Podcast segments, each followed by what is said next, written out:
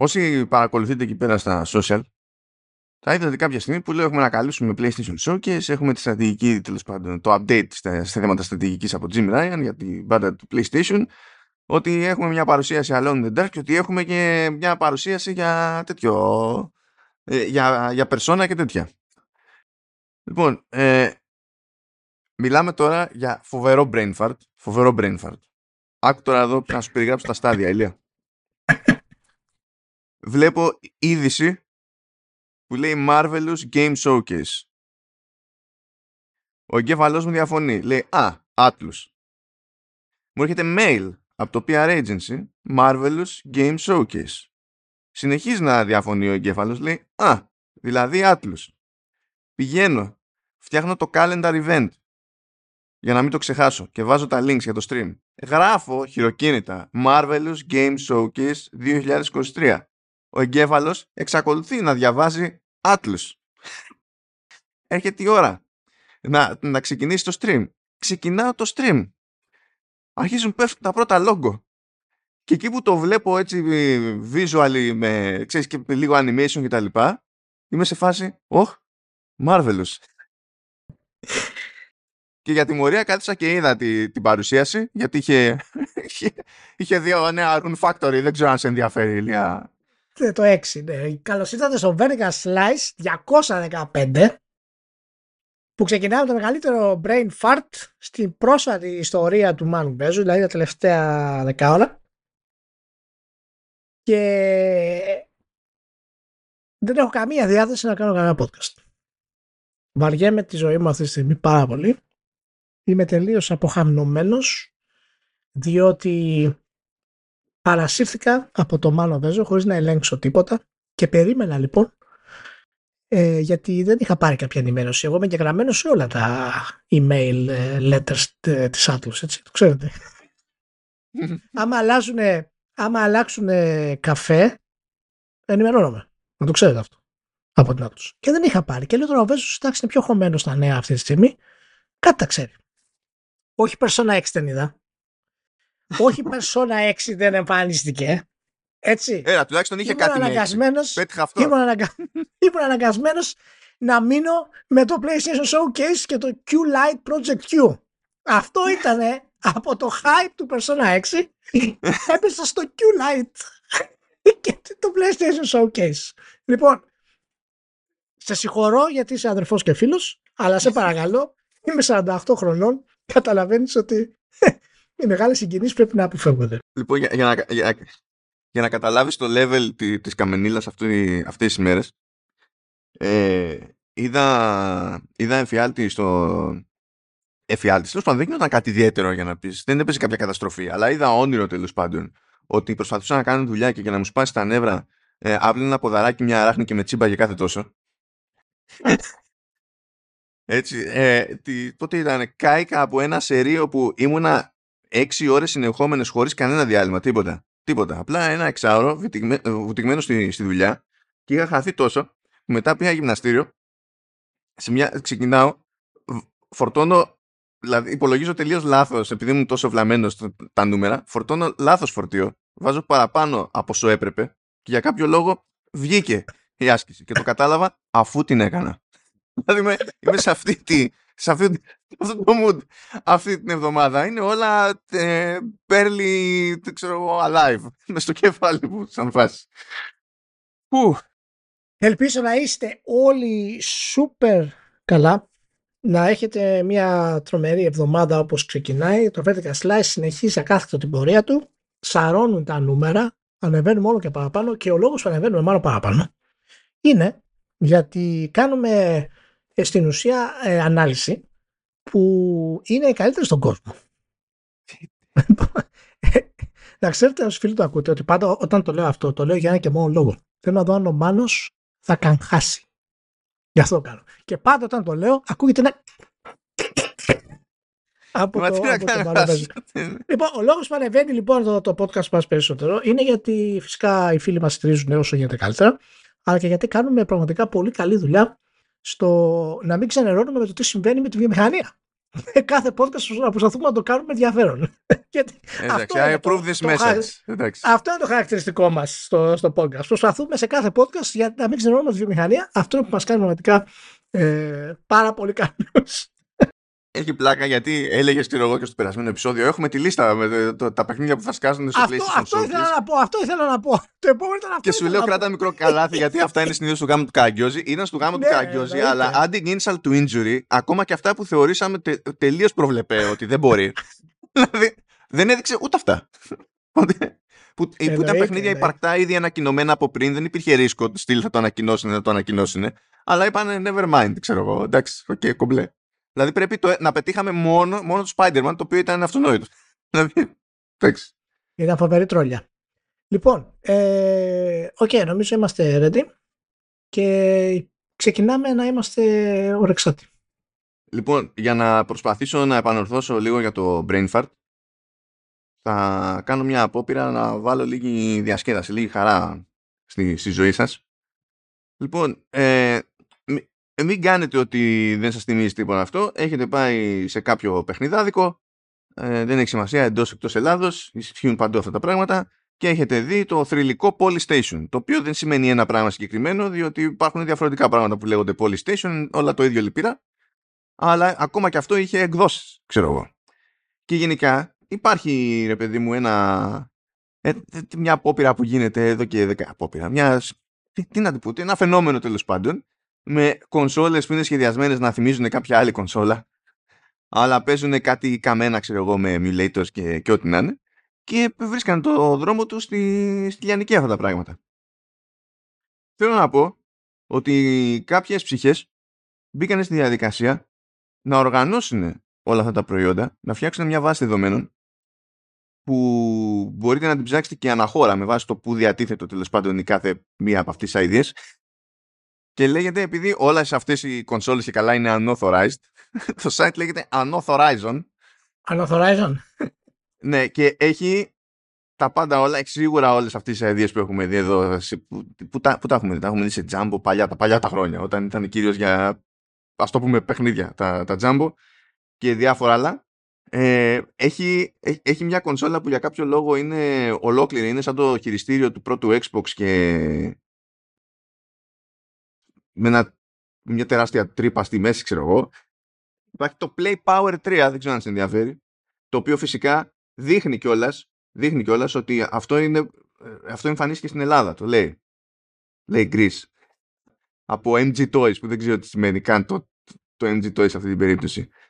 Ε, δε, μου φαίνεται αδιανόητο ότι υπήρχαν knockoffs σαν σουλούπι, έτσι, του, ε, του νέου GeoCD μου φαίνεται αδιανόητο. Δηλαδή, πρέπει να είσαι πολύ hardcore πειρατής, ρε παιδί μου, για να το κάνεις αυτό το πράγμα. Αλλά υπάρχουν, υπάρχουν. Θα δείτε φοβερά πράγματα, έχω βάλει το link εκεί πέρα. Μιας που έχεις ξεκινήσει τα πολύ σημαντικά θέματα, να, να πω ότι, ότι θέλω ε, από αυτό το podcast και μετά να βελτιώσει τη φωνή μου. Γιατί αυτό που ακούστηκε το προηγούμενο podcast, η απογοήτευση της ε, κυρίας, του φίλου μας του αγρότη, ε, λοιπόν, με έχει στιγματίσει και θα ήθελα πάρα πολύ να, να βελτιώσει τη φωνή μου, να της δώσει δηλαδή λίγο μπάσο, γιατί εσύ κάνεις κόλπα στη δική σου φωνή και ακούγεται η φωνή σου του μπανέιρο και ραδιοφωνική κτλ. Και εγώ που αμυγός η φωνή μου είναι πολύ καλή, ε, λόγω της τεχνολογίας αλλοιώνεται δεν είναι 100% δηλαδή αυτή που πρέπει. Οπότε ανέβασε λίγο το μπασάκι της. Κοίτα, μια επιλογή είναι να σταματήσει να τρίβεσαι, ξέρω εγώ, ή να χτυπάς πράγματα τριγύρω του. Δεν ξέρω αν σε διευκολύνει. Δεν έχει να κάνει αυτό με τη φωνή. Αυτό με τη φωνή. Λοιπόν, ανέβασε τον μπάσο της φωνής, αλλιώς θα έχω τέτοιο. Θα ζητήσω βοήθεια από το κοινό. Λοιπόν, για προχωράμε, για πάμε. Απλά να το πω. Λοιπόν, λοιπόν, ήρθε η ώρα για shameless plugging. Οπότε για ξεκινά, Ηλία. Ναι, να πούμε ότι τώρα που ακούτε το podcast Δευτέρα, έχει ήδη βγει το επεισόδιο το νούμερο 4 από τα 50 σημαντικότερα video games όλων των εποχών, το οποίο είναι το πρώτο τελευταίο επεισόδιο, καλύπτει την περίοδο 1999-2006. Εμφανίζονται στο, στη λίστα μας 10 ε, παιχνίδια και είναι περίοδος κατά την οποία έχουμε την, ε, την εγκαθίδρυση, ας το πούμε έτσι, την ολική ας πούμε ε, τελική επανάσταση των, ε, των open world των casual, αλλά και τη μεγάλη στροφή των δυτικών RPGs στη μοντερνοποίηση. Ε, και έχει και άλλα βέβαια μέσα. Οπότε είναι πραγματικά ένα πολύ δυνατό ε, επεισόδιο, καθώς προχωράμε δηλαδή έχουμε μπαίνουν μπει στις μοντέρνες περιόδους της βιομηχανίας. Φυσικά καλεσμένος είναι ο Μάνος. Γεια σου Μάνο, ευχαριστώ πάρα πολύ. Και Τίποτα φυσικό δεν υπάρχει φυσικά, αυτό. Ναι, φυσικά ο, και, ο, και ο Παύλος Κρούστης που πάρα πολλά χρόνια λέμε πώς θα τα πούμε και πότε θα τα πούμε και πότε θα τα πούμε. Τελικά τα είπαμε στο episode 4. Ζήλια ψώρα, Ηλία, μια μέρα αφού γράφουμε εμείς εδώ πέρα έχουμε καφέ με το ναι. Οπότε, ναι, αυτό. Αυτό είναι οπότε να πάτε το δείτε, στηρίξτε το όπως μπορείτε. Ήταν να φυτρώσει δύο μέρες νωρίτερα, αλλά τελικά φύτρωσε δύο μέρες αργότερα. Ναι, λόγω του PlayStation Showcase, αλλά λάθος αυτό τελικά, γιατί πιο σημαντικό το δικό μου το βίντεο, το PlayStation Showcase. Α, μου αρέσει όμως γιατί δημιουργείται ένα, ένα theme διότι και εγώ έγραψα το True Ending για το Planet of Lana που είναι μία από τις σπάνιες περιπτώσεις τέλος πάντων στην εποχή του True Ending τουλάχιστον που πέφτω, δηλαδή προλαβαίνω embargo λέω εντάξει μπράβο, τα ναι. κατάφερα και λέω ρε παιδί μου στο επεισόδιο ότι έχει πάρα πολύ καλή μουσική το, το παιχνίδι και συνήθως αυτές τις περιπτώσεις φτιάχνω κάποια playlists. Αλλά προφανώς δεν υπήρχαν διαθέσιμα τα album σε Spotify και Apple Music πριν το λανσάρισμα που έβγαινε το, το true ending. Οπότε λέω, μου έχουν πει θα βγει ανήμερα με το λανσάρισμα, θα καθίσω να τα ακούσω, θα φτιάξω playlist κτλ. Και, και θα τα βάλω σε δεύτερο χρόνο σημείο του επεισοδίου. Το έχουμε. Και ενώ αυτό υπολόγιζα να μου πάρει μία μέρα, ε, δεν το έχω κάνει ακόμη διότι πηγαίνω εγώ συνάμενος κουνάμενος να δω το αλμπουμάκι. Και για κάποιο λόγο στο Apple Music είχαν ξεχάσει ένα κομμάτι, το πρώτο, ξεκινούσα από το 2. Και λέω τώρα εγώ πώς θα κάνω αυτό έτσι. Οπότε τι συνέβη, έτσι, είχαν ένα τρελό στο, στο agency να λέει παιδιά, έχετε κάνει αυτό και αυτό. Τι εννοείς, έτσι και έτσι. Πού το βλέπεις αυτό, screenshot έτσι, ειδοποιώ και επανέρχομαι. Και το φτιάξανε. Και τώρα θα μπορέσω να το καλύψω και αυτό το, το πραγματάκι σαν φάση. Πάντως αφού τέλος πάντων από σπότα αναφέρθηκα στη μουσική, θέλω να σου πω ότι γράφει μουσική ένας άχρηστος, Τακές Φουρουκάβα λέγεται, που είναι εκείνος που έγραψε το, το soundtrack του The Last Guardian. είναι φασαίος, κατάλαβες. Μάλιστα, ωραία. να σα ενημερώσω πάντως ότι το πλάνο των Πλάνα πήρε ένα ολοστρόγγυλο 9 στο Edge. Ε, είναι πολύ καλό το πλάνο των Πλάνα. Είναι πολύ καλό. Όπως και το Humanity πήρε 9 και το Darkest Dungeon 2 πήραν 9. 9. Το Planet of Lana είναι, λέω, δηλαδή, οπουδήποτε το μοιράζω με άνθρωπο, λέω, ε, απλά, απλά σε προκαλώ να το παίξεις και να μην αισθανθείς ότι σου έφτιαξε τη, τη, μέρα. Δηλαδή, δεν, δεν γίνεται το, το πράγμα αυτό. Καθόλου. Ε, και είδα κάπου, ξέρεις το κλασικό. Ε, εντάξει, είναι μικρό. Και λες ρε φίλε, 20 δολάρια κάνει. Δηλαδή τώρα, πρέπει να σου πω, θα φτάσουμε να, να, κάνει και 5 ευρώ κάτι και να λέμε ναι, γιατί δεν κρατάει. Γιατί δεν έχει replayability για να παίζω 300 ώρες. Τι να γίνει, φιλαράκι τώρα. Δηλαδή, πήγαινα αγώνα σε πεπόνια. Έλα, εντάξει, φτάνουν τώρα αυτά λοιπόν. Δεν μπορούμε να, να συζητάμε τέτοια θέματα ακόμα μετά από τόσο καιρό. Δηλαδή, γιατί μόνο ε, δεν είναι πίεση και. Δεν μπορώ να το συλλάβω. Κοίτα, να σου πω, μία βλακία είχαν κάνει μόνο, που τέλος δεν προλαβαίνανε, φαντάζομαι, γιατί δεν είναι μεγάλη ομάδα. Είναι ένα μάτσο Σουηδία εκεί πέρα ε, στέλνουν ρε παιδί μου και λέει ε, καλό είναι να μην κάνετε το, τη δοκιμή σε Xbox One γιατί η φάση είναι λίγο χάος και δεν ξέρουμε αν προλαβαίνουμε λέει με, με το day one patch να το ισιώσουμε. Θα το ισιώσουμε αλλά μάλλον δεν προλαβαίνουμε και λες που το βλέπεις αυτό το παιχνίδι και λες δεν, μπορεί να είναι τόσο αδιανόητα δύσκολο να, να τρέξει ξέρω εγώ normal το πράγμα αλλά τέλος πάντων τον φάνανε εκεί πέρα από άποψη προγραμματισμού δεν ξέρεις πότε Πάντως είναι, είναι, είναι πολύ όμορφο. Είναι πολύ όμορφο. Και αυτό που μου έκατσε καλά γενικότερα είναι, είναι η δουλειά που έχουν κάνει με, τη, με την κάμερα. Και τα παναρίσματα που κάνει είναι, είναι ήπια, αλλά τα χρησιμοποιεί πολλές φορές επειδή αλλάζει στην ουσία το scale του, του γρίφου που πρέπει να ασχοληθείς, που πρέπει να κοιτάξεις κτλ και φροντίζει με το panning ανά πάσα στιγμή όταν σκάσει ένα νέο κομμάτι που έχει γρήφο παιδί μου μέσα να οριοθετεί περίπου ξέρεις το, το χώρο τον οποίο πρέπει να έχεις κατά νου καθώς ασχολείσαι με, με αυτό το γρίφο. Έχει κάτι τέτοιες λεπτομέρειες, ξέρω εγώ, που δεν ακούγονται κάτι ιδιαίτερο στα χαρτιά, αλλά στη ροή είναι, είναι καλή φάση. Γενικά το προτείνω για, για πλάκα. Το είχα δει έτσι κι αλλιώς στην Gamescom πέρυσι, οπότε το σταμπάρισα και ευτυχώς σε αυτή την περίπτωση δεν το μετανιώσα. Γιατί δεν είναι αυτονόητο ότι δεν το μετανιώνεις. Anyway, υπάρχουν αυτά τα links στη σημείωση των επεισοδίων. Ε, πάμε σε άλλα φοβερά και κατ' εμέ ακατανόητα πράγματα. Παίξανε κάτι βραβεύσεις.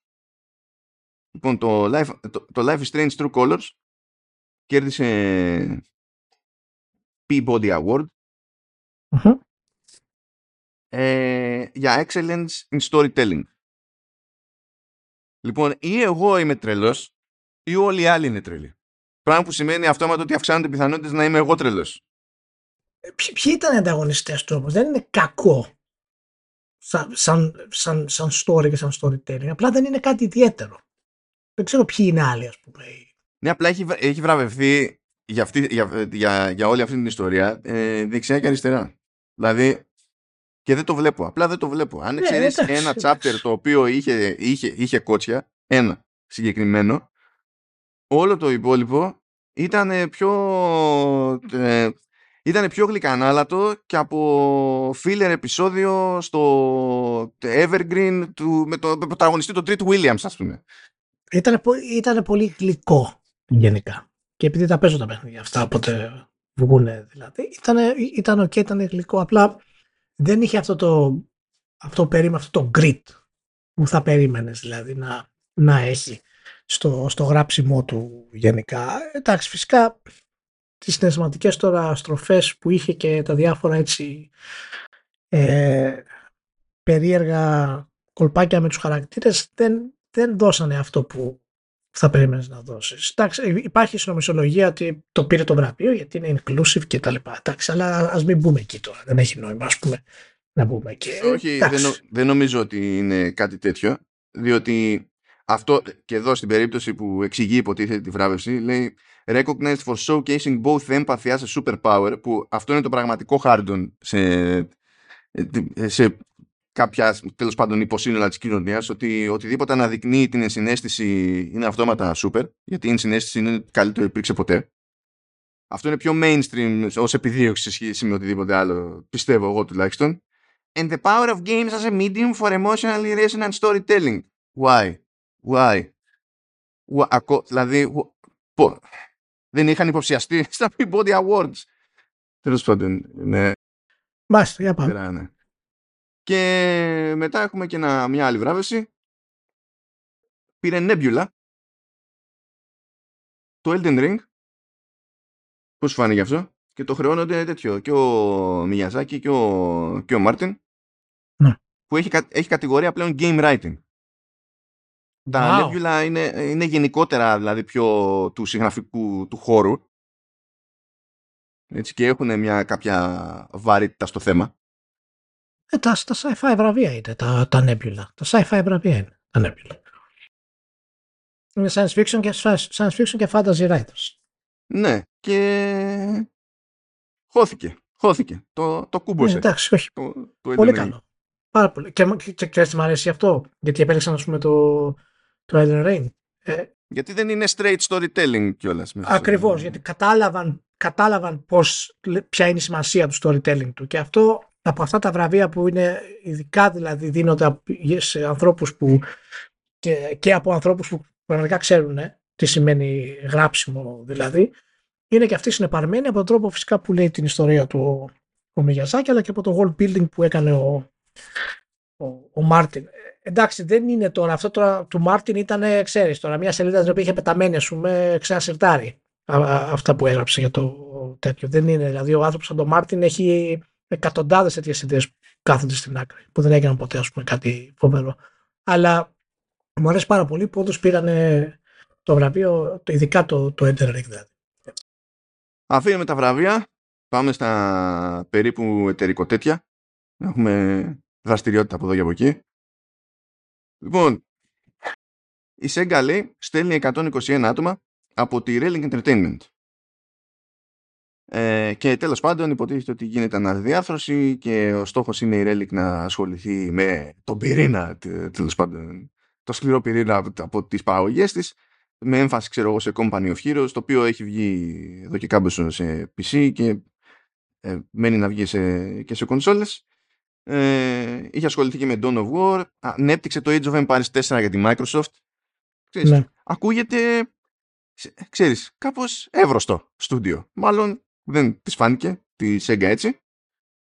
Και πραγματικά μόνο, οι Ιάπωνες έστω και μέσω τέλος πάντων δυτικών μπορούν να πούνε κάτι τόσο ποντιακό. Η δήλωση από την πλευρά της Sega λέει ξέρω εγώ εντάξει είναι εξωτερικοί παράγοντες που επηρεάζουν τη βιομηχανία μας κτλ. Αλλά λέει μετά Sega is in a healthy financial position and remains fully committed to supporting and investing in relic entertainment. Λες αν είσαι κομπλέ οικονομικά τι σε έσφιξε τόσο στη Relic τώρα θα μου πεις μπορούν να είναι απαντήσεις διάφορες απλά δεν έχω συνηθίσει μια εταιρεία να λέει ότι παιδιά εμείς οικονομικά είμαστε υγιείς αλλά αναγκαζόμαστε να κάνουμε κάτι απολύσεις. Συνήθως αφήνουν εξής μόνο το δεύτερο κομμάτι. Αναγκαζόμαστε να κάνουμε κάτι απολύσεις. Restructuring, restructuring. Ε, ετοιμάζονται για το νέο σέμιο. Ναι. και σφίγγονται. Δέκα χρόνια την έχει τη Relic πάντως. Ναι. Και εντάξει, δεν είναι ότι η Relic, αν θυμάμαι καλά, δεν έχει πολύ συχνό output. Ξέρεις, βγάζει, δεν βγάζει με μεγάλη συχνότητα παραγωγές, αν θυμάμαι καλά. Και παρά, παρά αυτόν τον ρυθμό, δεν φαίνονταν να έχει κάποιο ιδιαίτερο ζήτημα, ας πούμε, η Sega με την πάρτι της. Τώρα δεν ξέρω τι, τι επέκτη. Δεν ξέρω τι επέκτη. Ε, λοιπόν, ε, επίσης, ε, φάγανε έτσι μια... τέτοιο, φάγανε πρόσημο βασικά από Peggy, Activision, Blizzard και Playon ε, διότι είχαν τη φαϊνή ιδέα να ε, στείλουν τα παιχνίδια τους υποτίθεται για να πάρουν ε, αξιολόγηση από Peggy και δεν, χωρίς να πούνε στην Peggy ότι έχουν μέσα loot boxes. Το αφήσανε για μετά. Α, το ξεχάσανε ρε σε γαμότο. Ξέρε, στην καντεμιά, άμα, την άμα το... άμα το ξεχνάς αυτό είναι πρόβλημα. Και απ' την άλλη Limited Bounty Hunter Edition of Hunt Showdown, δεν ξέρω τι είναι αυτό αλήθεια. Εγώ βάζω reminder στο, στο iPhone. Οπότε είναι να ξεχνάω το loot box. Βάζω reminder. Γιατί καλό να μην τα ξεχνάς αυτά όταν καταθέτεις το παιχνίδι σου. Ε, αλλά συμβαίνει, καταλαβαίνει το. Ε, δεν είναι εύκολο. Γι' αυτό εγώ βάζω reminder. Λέω στην Blizzard λοιπόν να βάλουν reminder. Όποτε είναι να δηλώσουν το παιχνίδι στη, στην Peggy και να δηλώσουν τα loot boxes. Καημένοι. Αυτός πρέπει να βάλει reminder είναι η Activision Blizzard και η Plaion για να θυμηθούν ότι το πρόστιμο που φάγανε από την Peggy είναι 5.000 ευρώ. Γιατί άμα δεν βάλουν reminder, δεν θα κάνει register το πρόστιμο. Πέντε χιλιάρικα. Ναι, λοιπόν, ε, ε, και επειδή αυτό ήθελα να πω ότι τελικά ε, δεν θα βάζω ούτε εγώ reminder γιατί 5.000 ευρώ δεν με ενδιαφέρει.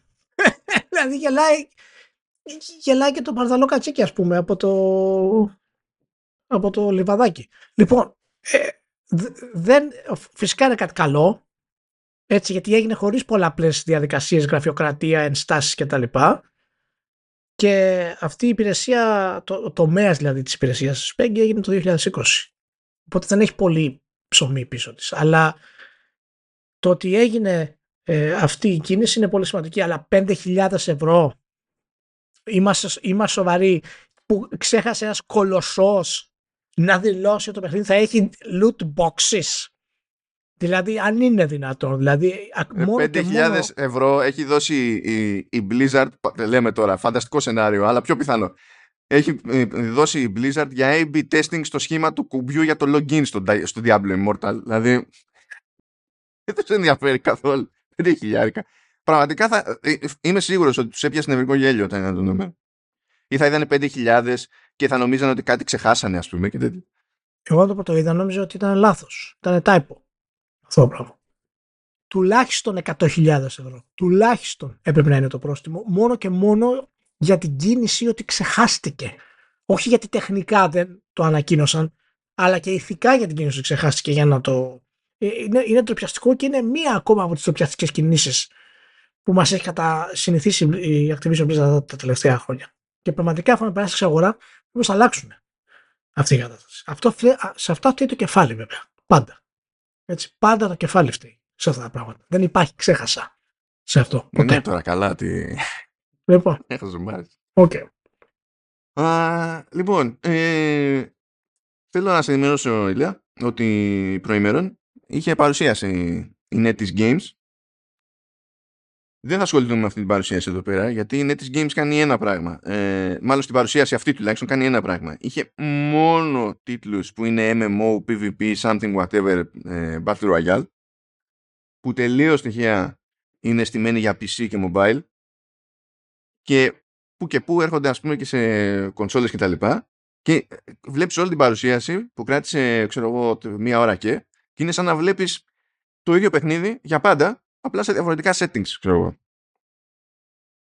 Και με κούφανε λίγο αυτή η παρουσίαση για δύο λόγους επειδή η NetEase Games έχει κάνει πολλά ανοίγματα σε πιο παραδοσιακού τύπου στούντιο αλλά δεν έχει φτάσει να ανακοινώσει ακόμα πράγματα και έλεγα ότι κάτι θα είχε σε αυτή την παρουσίαση Εν τω μεταξύ, ενώ όλο αυτό το τμήμα λέγεται NetEase Games, στην αρχή της παρουσίασης ε, εξηγήθηκε από τους hosts, από τους οικοδεσπότες, ότι NetEase Games είναι το κομμάτι της NetEase που ασχολείται με τα, με τα online games και λες, όχι, δεν ισχύει αυτό. δεν, δηλαδή, απλά δεν ισχύει. Δεν ξέρω γιατί το λέτε. Και το άλλο που μου άρεσε αυτή την παρουσίαση είναι ότι όπου χρειάστηκαν τέλος πάντων, δηλαδή πέρα από το, από το κακό script, γιατί προφανέστατα το γράψανε οι Κινέζοι, μετά κάποιος το μετέφρασε στα αγγλικά και το, το λέγανε οι οικοδεσπότες που ήταν αγγλόφωνοι. Ε, που και που είχαν να έχουν, να, έπρεπε να βάλουν κάποια επιγραφή, κάποια τάκα ρε παιδί μου στα αγγλικά. Νομίζω ότι ήταν, ήταν πιο, πιο πιθανό. Βασικά έπρεπε να βάλεις στοίχημα για, να, για το αν έχουν αποφύγει typo ή όχι.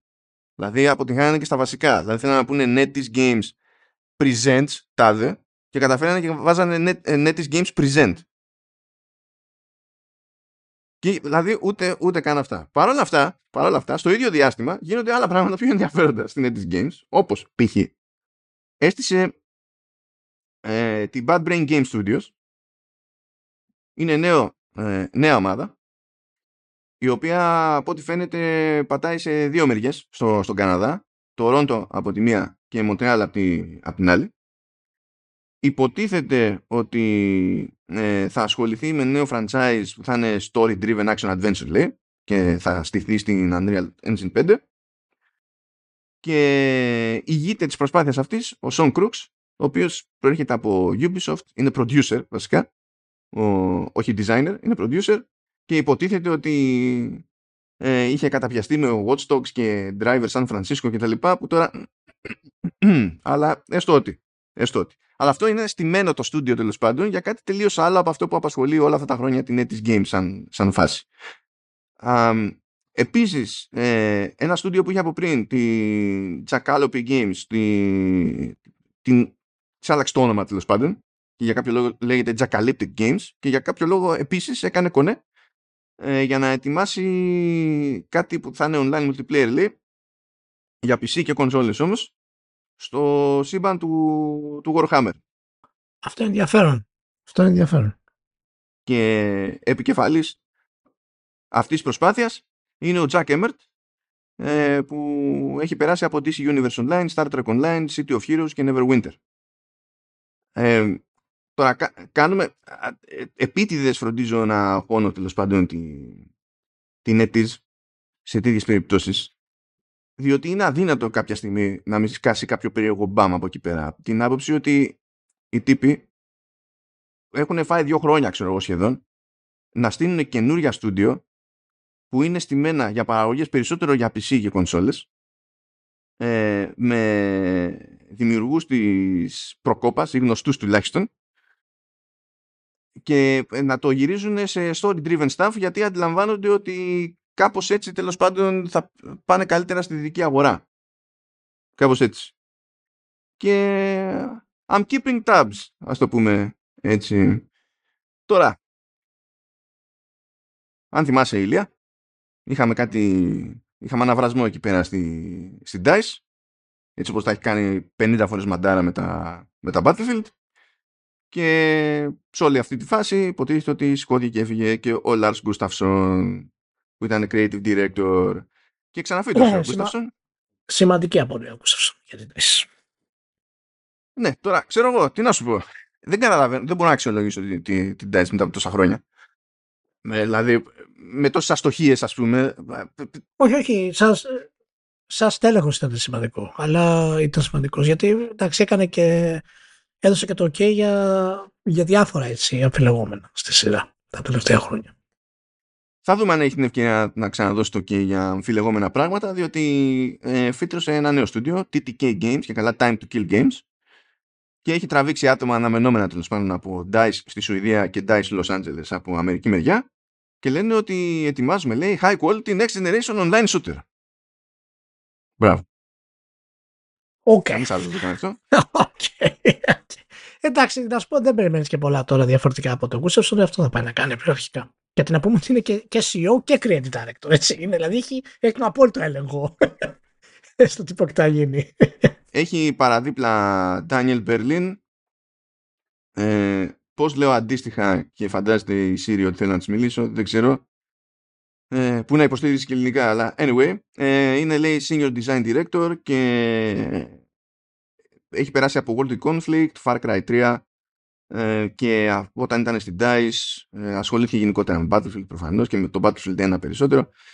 Ε, Vidar Nygren, ελπίζω, κάτι τέτοιο, CTO και Technical Director και αυτός έχει φάει τα ψωμιά του εκεί πέρα σε Battlefield και Art Director είναι ο Peter Hoyles που επίσης έχει λιώσει ε, σε, σε Battlefield και τα λοιπά αν και την είχε κάνει σε κάποια φάση σε Skydance λέει New Media. Τώρα ο Θεός και η ψυχή τους από εκεί και πέρα σε ένα είδος το οποίο είναι χάος ξέρω εγώ και ανταγων, από άποψη ανταγωνισμού δεν έχει σημασία το ποιοτικό αυτό είναι άλλο καπέλο τώρα άλλη συζήτηση. Και στο τελευταίο εταιρικό έχουμε το Embracer Group. Α. το οποίο ζορίζεται. Το παλικάρι ο Βίγκερφορς ε, είναι σε απολογητικό mode. Λοιπόν, ακούστε τι έχει καταφέρει το, το group. Έβγαλε αποτελέσματα τριμήνου και ε, χρήσης ε, και έτους τέλος πάντων. Σου λέει ρε παιδί μου ότι ας πούμε τώρα σε πτήσια βάση, έτσι, ο τζίρος είναι πάνω 121%. Ε, γενικά. Από κονσόλες λέει και PC, ο τζίρος είναι πάνω 58% και από mobile ο τζίρος είναι πάνω 19%. Και παρόλα αυτά η φάση ήταν μαυρίλα διότι υποτίθεται ότι ε, ετοιμάζανε μια μεγάλη business και το είχαν πει αυτό από μήνες πριν. Πριν από μερικές εβδομάδες είπαν επίσης ότι, θα, ότι αυτή η διαδικασία καθώς προχωρά τέλος πάντων μέχρι να συμφωνήσουν για να τα βρουν κρατάει περισσότερο από το προβλέψιμο οπότε θα την αφήσουμε για το τρίμηνο αυτό και υποτίθεται ότι ήταν έτοιμοι, ξέρω εγώ, να τα ανακοινώσουν. Ε, μια, δηλαδή, αυτή, αυτή ήταν η αντίληψή τους. Μία μέρα πριν γίνει με ανακοίνωση των αποτελεσμάτων τριμήνου και το προηγούμενο βράδυ φάγανε άγκυρο. Ενώ υποτίθεται ότι τα είχαν συμφωνημένα, τα συμβόλαια ήταν έτοιμα, οι συμβάσεις ήταν έτοιμες κτλ. Okay. Και κατά το Winkerforce ε, στράβωσε η φάση λόγω κάποιου απροσδιόριστου εξωτερικού παράγοντα. Τώρα, δεν ξέρουμε με ποιον πήγαινε να κάνει μπίζνα, αλλά ήταν μπίζνα που είχε ε, αξία δισεκατομμυρίων, νομίζω τουλάχιστον δύο, και από ό,τι κατάλαβα εγώ θα φρόντιζε για, ε, για σειρά ετών τέλος πάντων να μπαίνουν στο Embracer Group κάποια καλά φράγκα για μεγαλύτερες παραγωγές που τρέχουν τέλος πάντων. Δεν ξέρω τι συμφωνία ήταν αυτή ακριβώς. Τα μασάνε γενικά σαν φάση. Τι συμφωνία, τι συμφωνία μπορεί να ήταν επίπεδο 2 δις; Δηλαδή αυτό δεν είναι συμφωνία. αυτό δεν είναι συμφωνία επίπεδου 2 δις, αν είναι δυνατόν. Αυτό είναι ε, α, α, αδιανόητο το ότι ήθελα να κάνω συμφωνία. Λοιπόν, αλλά τέλος πάντων. Ε, δεν πήγε αυτό το πράγμα και με θεωρήθηκαν τόσο στραβά τα νέα αυτά από τις αγώνες που η μετοχή έκανε φαντασμαγορικό φούντο. Ε, καλά, τέλος πάντων. Θα, θα γιάνει, δεν έγινε τίποτα. Και φυσικά τώρα αυτά τα όλα τα νούμερα που λέμε πάνω, έτσι, ε, δεν, μιλάμε για το, δεν μιλάμε για οργανική ανάπτυξη, γιατί στο, στο μεταξύ το Embracer Group έχει κάνει και άλλες εξαγορές. Οπότε ξαφνικά ενσωματώνεται τζίρος που πέρυσι τέτοια εποχή δεν ήταν μέρος του group, έτσι κι αλλιώς. Και έτσι καταλήγεις να έχουμε κάτι αστεία που λέει ότι ο τζίρος που μας λέει από επιτραπέζια ανέβηκε κατά 2.199%. Εντάξει, ok. Okay. Επειδή αγοράσαμε την Asmodee και φυσικά έγινε της κακομοίρας. Πήγε από 10, από 10 δολάρια, πήγε 200.000 δολάρια. Εντάξει. okay. ε, να πούμε για όσους τον αφήνουν ενδιαφέρονται γιατί και τα οικονομικά μπορεί να μην τους νοιάζουν πάρα πολύ. Να πούμε ότι ε, κρατήστε το μάτι σας ανοιχτό για την Embracer. Έτσι. Γιατί ε, σχεδιάζει και αναπτύσσει το επόμενο Tomb Raider. Μην ξεχνάτε τι έχει γίνει. Σε συνεργασία με την Amazon. το έχει αναλάβει η Amazon, έτσι. Ναι, ναι, ναι, ναι μαζί με την Amazon. Τα δικαιώματα έχουν δώσει αυτοί. Και είναι αυτοί που στην ουσία το χρηματοδοτούν. Το, το νέο Tomb Raider. Και δεν ξέρω ακριβώς τι σκοπούς έχει η Amazon να κάνει και με το IP γενικά. Το που θέλει να το πάει. Γιατί σιγά σιγά είδαμε πώς ανοίγονται όλοι. Καλά, θα κάνει κάτι σε transmedia. Αποκλείεται να μην κάνει κάτι Σίγουρα θα κάνει κάτι σε transmedia. Σίγουρα και μπορεί να κάνεις. Εγώ θα ήθελα να κάνει σειρά. Το Tomb Raider. Πάντα ήθελα. Πάντα έλεγα βλέποντας Indiana Jones τι ωραίο θα ήταν να είχαμε μια σειρά Indiana Jones. Και είχαμε φυσικά το νεαρό Indiana Jones κάποια στιγμή, αλλά αυτά δεν ήταν κάτι ιδιαίτερο εν τέλει, κατά τη γνώμη μου. Αλλά μια σειρά Tomb Raider που να την κάνει λίγο έτσι στο στυλ, λίγο πιο σκοτεινή, λίγο πιο προσωπική ας πούμε και να βάλει μέσα τα διάφορα special effects, τις, τη μυθοπλασία και τα λοιπά, θα είναι πολύ καλή, πιστεύω. Και όντως ε, η Amazon κάνει και το Lord of the Rings έτσι. Κοίτα και είναι και η Crystal Dynamics που είναι στη δούλεψη της Microsoft για να βγάλει το Perfect Dark που είναι δική της πλέον η Crystal Dynamics. Είναι κάνει ένα χάος η φάση με Embracer Group έτσι κι αλλιώς. Μακάρι, μακάρι το νέο Perfect Dark να είναι third person. Μόνο αυτό σου λέω. Και δεν το έχω ξαναπεί αυτό. Θα το πω τώρα. Το νέο Perfect Dark, Crystal Dynamics, third person action stealth. Αυτό θα είναι. Spy με την Crystal Dynamics. Λοιπόν, θα είναι το τρίτο καλύτερο παιχνίδι όλων των εποχών. λοιπόν, προχωράμε. Και αντίστοιχα, ας πούμε, και το τεχνικό στο Embracer Group είναι και το Alone in the Dark, έτσι, που θα ναι, ναι. ασχολήσει λίγο αργότερα. Και μην ξεχνάμε, μην ξεχνάμε οτιδήποτε σχετικό με Borderlands ιστορίε και τέτοια. Και τέλος ναι, πάντων, σπίτι γενικά ο Wingers γιατί λέει ότι κάποιες παραγωγές δεν δε μας πήγανε, όπως το, το, το, το Saints Row, απίστευτο. Ε, μείναν ευχαριστημένοι όμως από το Island 2, που κατάφερε και πούλησε λέει, πάνω από 2 εκατομμύρια. Ε, οπότε αυτό τους πήγε ok. Και γενικά δεν άφησε και, τελει... και στραβές εντυπώσεις το Island 2 αν τα βάλεις κάτω. Οπότε ok. Ε, είπε ότι κάποιες παραγωγές τέλος πάντων καθυστερούν πηγαίνουν παραπέρα και αυτό γενικά μας επηρεάζει και θα έχουμε δύσκολη οικονομική κρίση. Και τι, ε, τι άλλο αυτό που λέω πάντα που επιμένω ότι είναι και σόι παιχνίδια αλλά πάντα μου φαίνεται αστεία η, η φάση ε, λέει ότι από το τελευταίο τρίμηνο τουλάχιστον ε, ο τίτλος που ε, τα πήγε καλύτερα είναι SpongeBob SquarePants The Cosmic Shake. Αυτό δεν μου κάνει εντύπωση αυτό πάρα πολύ. είναι SpongeBob. Ε, ε, εμένα αυτό που μου κάνει εντύπωση είναι ότι είναι SpongeBob. Λες, εντάξει είναι mainstream ξέρω εγώ. Δηλαδή θα αγοραστεί από μια μερίδα και στα τυφλά στην τελική επειδή είναι SpongeBob. Εντάξει. Αλλά είναι τώρα ένα-δυο τελευταία παιχνίδια, ας πούμε, υπό τη σκεπή του, του group, που είναι και σόι παιχνίδια. Δηλαδή δεν είναι πουλάει απλά επειδή είναι SpongeBob. Ναι, ναι, ναι. ναι. Είναι, είναι καλή φάση SpongeBob και μου κάνει εντύπωση που έχουν καταφέρει αυτό και δεν έχουν καταφέρει σχεδόν τίποτα άλλο από την όλη φάση. Anyway, θα παρατήσουμε εδώ πέρα την, την Embracer. Θα κάνουμε ένα γρήγορο εκεί πέρα περί Game Pass και Cloud Gaming. Ε, διότι έτσι κι αλλιώς είχε ανακοινωθεί η συμφωνία που έκανε η Microsoft με την Boosteroid που είναι άλλη υπηρεσία, τρίτη υπηρεσία Cloud Gaming. Με παρουσία τώρα είναι λίγο σκόρπια δηλαδή είναι σε κάποιες ευρωπαϊκές χώρες είναι στο Ηνωμένο Βασίλειο, είναι στην Ουκρανία, είναι στην Αμερική και τέλος πάντων ok και στην ουσία από ε, 1η Ιουνίου αρχίζουν να σκάνε ε, παιχνίδια από Xbox Game Studios στην υπηρεσία. Η αρχή γίνεται με Deathloop Gears 5, ε, Gears 5 τέλος πάντων, Grounded και Pentiment ε, και ο στόχος είναι προχωρώντας να συνεχίσει να βγάζει, να, να προσθέτει και άλλα.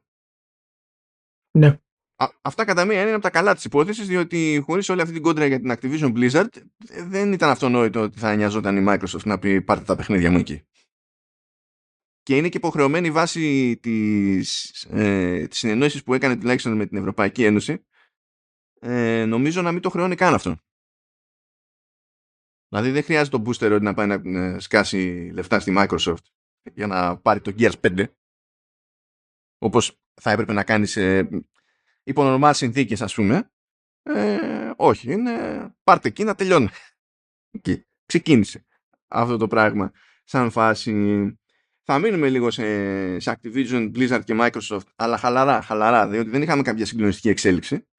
Όχι. Ε, είχαμε όμως το ότι τέλος πάντων ε, κατέθεσε έφεση η Microsoft ε, στη, στο Ηνωμένο Βασίλειο, στο CTA υποτίθεται αυτή τη φορά, ε, για να πάει κόντρα στη, στη γνώμη του CMA. Το αυτό απλά ξεκίνησε η διαδικασία, έτσι. Αυτό, that's it. Το αστείο της υπόθεσης ήταν ότι η επίτροπος του, του DigiComp, που και καλά είναι το Director General of Competition, στη, που είναι της Ευρωπαϊκής Επιτροπής και τα λοιπά, ε, έβγαλε ένα λόγο εκεί πέρα, σε ένα φόρουμ, φόρουμ εννοούμε όχι διαδικτυακό φόρουμ, εννοούμε το πατροπαράδοτο yeah. φόρουμ, ε, και δημοσιεύθηκε στις 25 Μαΐου ε, ο λόγος που έβγαλε και στην ουσία τι έκανε, χρησιμοποίησε την υπόθεση κυρίως Activision Blizzard, όχι μόνο αλλά κυρίως Activision Blizzard και την απόσταση που χωρίζει την αντίληψη ε, της δικής της πλευράς και τη, από εκείνη τη CMA για να πει γενικά τέλος πάντων για το πώς λειτουργεί η συνεργασία διεθνώς σε τέτοιες περιπτώσεις ε, ποιο είναι το σκεπτικό με το οποίο προσεγγίζει τέτοιες υποθέσεις η, η Επιτροπή ε, και πάει λέγοντας και έτσι που και που αλλά με ευγενικό τρόπο φαντάζομαι για να το αναγνωρίζουν και οι Βρετανοί γιατί αυτό είναι το, το, το στυλ και των Βρετανών σε αυτές τις περιπτώσεις ε, τη μισολέει αλλά με ευγένεια πάντα λίγο με το, στο, στο CMA ε, ναι. ναι. Για πες. Λοιπόν, λέει ότι εμείς λέει ως Επιτροπή τέλος πάντων ε, δεν δεσμευόμαστε ε, τέλος πάντων να, να δεχόμαστε λύσεις σαν και αυτές προτείνει η Microsoft. Δεσμευόμαστε όμως να εξετάζουμε το οτιδήποτε θα μας προτείνει η Microsoft και η κάθε Microsoft και να, και να παίρνουμε θέση. Διαφορετικά λέει για εμάς θα ήταν πιο απλό απλά να λέμε ναι ok okay, ή άντε γεια. Υπάρχει όμως ε, ε, υπάρχει προηγούμενο, δηλαδή το τα ευρωπαϊκά δικαστήρια λένε ότι υποχρεούμαστε να αξιολογούμε στα σοβαρά τις αντιπροτάσεις των εταιριών και από τη στιγμή που θεωρήσαμε ότι οι αντιπροτάσεις αυτές μας εξασφαλίζουν τότε δεν υπήρχε, δεν βλέπαμε κάποιον άλλο λόγο τέλος πάντων να, να πάμε και να σφιχτούμε. Γιατί με τις κονσόλες δεν υπάρχει θέμα, ακόμα και αν τα κάνει όλα αποκλειστικά, σου λέει στην Ευρώπη η Sony έχει τέτοιο ανταγωνιστικό πλεονέκτημα που τι να καθόμαστε και να συζητάμε λέει εδώ πέρα. Δεν έχει αυτό. Ε, αλλά το αγαπημένο μου είναι πώς κλείνει φίλε, το, το λόγο. Εξηγεί τι κάνει, ξέρω εγώ, σε επιτροπή, ποιο είναι το σκεπτικό κτλ. Μπλα μπλα μπλα και έτσι κι αλλιώς κι αλλιώτικα. Και ότι να, ορίστε, θα σκάνε και παιχνίδια των Xbox Game Studios έτσι και της Activision Blizzard που δεν υπήρχαν λέει σε streaming services τώρα θα σκάνε υποχρεωτικά στην ουσία κάτι που δεν μπορούσε να θεωρήσει ο καταναλωτής αυτονόητο και αλλάζει η πρόσβασή του μπλα μπλα μπλα that is our call of duty έτσι κλείνει την ομιλία και λέω ότι έχουμε φτάσει το trolling ακόμη και στη γραφειοκρατία των Βρυξελών Λοιπόν, εγώ επειδή είμαι τώρα σε social media mood, σε διάθεση, θα πω αυτό και θα το προχωρήσουμε, θα το σχολιάσουμε. Απλά θα να ενημερώσω ότι ο senior director της CMA, ο senior director της CMA, ο Colin Raftery, ήταν σημαντικό στέλεχος πριν μερικά χρόνια στη δικηγορική φίρμα Cleary Gottlieb. Α, είναι γνωστή αυτή, ναι. Η φίρμα που έχει αναλάβει τις διαδικασίες για λογαριασμό της Sony ενάντια στην εξαγορά. Έλα τώρα, γίνονται τέτοια πράγματα από κλείδι. Και ο κύριος αυτός είναι ο τώρα senior director της CMA. Λοιπόν, δεν θα το σχολιάσουμε, γιατί δεν έχει νόημα να σχολιάζουμε θεωρίες συνωμοσίας. Απλά μου φάνηκε ενδιαφέρον και είπα να το αναφέρω. Γιατί είμαι σε social media mood. Τι να, τι να κάνεις; Πρέπει να κάνουμε μια στάση για, για τη χαριτομενιά μας με τη LIP. Ποιο σου λέει. που στηρίζει ακόμη και τώρα Vertical Slice Commando S και φυσικά κάθε επέκταση το Halfton FM 16 χρόνια στην πιάτσα Creative Studio δηλώνουν δεν έχω καμία αντίρρηση σε αυτό διότι έχουμε πει μπαίνεις μέσα, είναι ένα μάτσο νέρντουλες έχουν ένα μάτσα από collectibles που δεν θέλω να ξέρω πόσο κάνουν, πόσο κοστίζουν και γιατί κτλ. Είναι μια εταιρεία που για κάποιο λόγο όταν υπάρχει το, το περιθώριο λέει τι, τι company perk να χώσουμε ξέρω εγώ φέτος και κοιτάζουν το ημερολόγιο και είναι φάση έρχονται οι Maiden. Ναι, ωραία. Αυτό θα είναι company perk. Γιατί αυτά, αυτά είναι τα μυαλά. Δηλαδή, πώς είναι corporate, ε, άλλη φάση τε, τελείως στη, στην όλη κατάσταση. Ε, οπότε δεν είναι περίεργο ότι είναι λίγο μουρλή και βλέπουν λίγο πιο δημιουργικά τη, την κάθε φάση. Είτε έχει να κάνει με πράγματα που βγαίνουν προς τα έξω, στον τελικό καταναλωτή χρήστη κτλ. Είτε έχει να κάνει με λύσεις που είναι εταιρικές και μένουν στο εσωτερικό της, της κάθε εταιρείας. Ε, ε, interactivity από εδώ και από εκεί game engines, webtech, metaverse τα λοιπά δεν κολλώνουν πουθενά και that is the point. Γι' αυτό έχουν και πελάτες ανά την Ιφίλιο, έχουμε πει πάμπολες φορές ότι κάνουν δουλειά σε Ευρώπη, εντάξει προφανώς, αλλά κάνουν και, και Ασία και, και Βόρεια Αμερική, τουλάχιστον γιατί Βόρεια Αμερική είμαι πιο σίγουρος από το, το, το νότιο και συνεχίζουν και παρά τις περίεργες χρονιές που έχουμε περάσει τώρα όλοι στην, στην όλη φάση και μιας και δεν μιλάμε για entertainment που ε, ε, ε, έγινε έκρηξη όσο ήμασταν όλοι κλεισμένοι μέσα ας πούμε, με καραντίνες κτλ. Ακόμα και στις περίεργες αυτές τις φάσεις πηγαίνουν κάθε χρόνο έτσι από το καλό στο, στο καλύτερο πράγμα που δείχνει όχι μόνο το καλό κλίμα που λέμε γιατί παίζει ρόλο αυτό ούτως ή άλλως από μόνο του αλλά και τις γερές βάσεις και τη λογική με την οποία κάνουν το ένα βήμα μετά από το άλλο και δεν παθαίνουν αυτά που βλέπουμε σε κάτι μεγάλο. Oh, ε, ε, πιστεύαμε ότι οι τζίροι του 2021 θα, είναι για, θα τραβήξουν για πάντα. Θα, θα ανεβαίνουμε κάθε χρόνο με το, με το ίδιο τέτοιο, αλλά τελικά δεν έγινε. Oh, ας απολύσουμε 15.000. Ε, θα πείτε, τι συγκρίνεις τώρα; Νοοτροπίες. Νοοτροπίες. Δηλαδή τα μεγέθη είναι μεγέθη, αλλά και οι νοοτροπίες είναι νοοτροπίες. Γι' αυτό και είμαστε fans και γι' αυτό τους ευχαριστούμε, either way, για την υποστήριξή τους, τη συνεχιζόμενη και μπορούμε να συνεχίσουμε εδώ πέρα. Let's πάμε, Ηλία, διότι υπάρχει μεν το PlayStation Showcase, αλλά μια-δυο μέρες πριν το PlayStation Showcase ε, ήταν που προέκυψε η ας το πούμε, περίπου εσωτερική παρουσίαση που έκανε ο Jim Ryan για την κατάσταση του PlayStation και τη στρατηγική του, του Division προχωρώντας. Αυτό συμβαίνει μια φορά το χρόνο, είναι προβλεπέ ε, Επίσης, οι παρουσιάσει αυτές δεν είναι κρυφές, δηλαδή βγαίνουν κανονικά αυτά τα PDF, τέλος πάντων, αυτά τα slide decks στο, στο site που έχει η εταιρεία για και καλά investor relations κτλ. Είναι όλα κομπλέ. Μου φάνηκε πάρα πολύ αστείο ότι πήγα να, φτιά, να βάλω notes πάνω στο, στο PDF και ως προς αυτό οποιοδήποτε είδους edit, καλά το edit γενικά, αλλά ακόμα και για το να βάλω notes που δεν ενσωματώνονται, ξέρεις, είναι ένα ξένο σώμα πάνω στο slide ας πούμε έχουν password protection και δεν μπορούσα να κάνω notes όπως ήθελα για να βολεύομαι. Λέω εντάξει, you're a bit paranoid Jim Ryan, αλλά τέλος πάντων θα το μασίσουμε το πράγμα. Και εντάξει, μην φανταστείτε ότι έχει τιτάνιες αποκαλύψεις από εδώ και από εκεί, αλλά έχει μερικά points που έβαλα στην άκρη για το πού πάνε τα πράγματα και αυτά, αυτό πιστεύω μας βοηθά σε διάφορες συζητήσεις όχι για τώρα αλλά και για το μέλλον. Ε, ένα πραγματάκι ας πούμε ε, που, που λέει η Sony είναι ότι μέσα στο τρέχον οικονομικό έτος της, της ίδιας προβλέπεται στην ουσία η καμπύλη του PlayStation 5 να ξεπεράσει εκείνη του PlayStation 4 οπότε να φτάσει για την αντίστοιχη χρονική περίοδο το PlayStation 5 να είναι το πιο τέλος πάντων γρήγορα εμπορικά επιτυχημένο μέλος της οικογένειας PlayStation. Ε, πιο ενδιαφέρον, όταν συζητάμε για θέματα ανταγωνισμού, είναι αυτό που λέει μόνη της η Sony, ότι το, το, το έτος που έκλεισε, το οικονομικό, που έκλεισε το Μάρτιο, για αυτούς, το μερίδιο, λέει, που έχει το PlayStation στο Giro, στο χώρο της κονσόλας, είναι 46%, ενώ, λέει, στο κοντινό μέλλον προβλέπεται να ξεπεράσει το 50%. Αυτά για το ποιος θέλει προστασία, ποιος έτσι και πώς αλλιώς.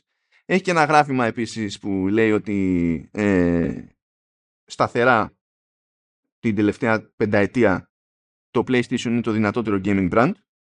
Έχεις καμπανεβάσματα, αλλά είναι πάντα, πάντα, πάντα πάνω α, σε δύναμη ως brand, έτσι, από, εκείνο, από το brand της Nintendo και το brand του Xbox στη μπάντα της Microsoft που είναι, υποτίθεται ότι πάνε έτσι. Είναι πρώτα PlayStation, μετά Nintendo, μετά Microsoft σε αυτή την, την περίπτωση. Αυτό δεν είναι περίεργο, απλά το καταγράφει και πιο συγκεκριμένα και η ίδια εταιρεία, επειδή καθόμαστε και λέμε πολλές φορές εδώ πέρα πόσο ρόλο μπορεί να παίξει το brand και τα συνάφη.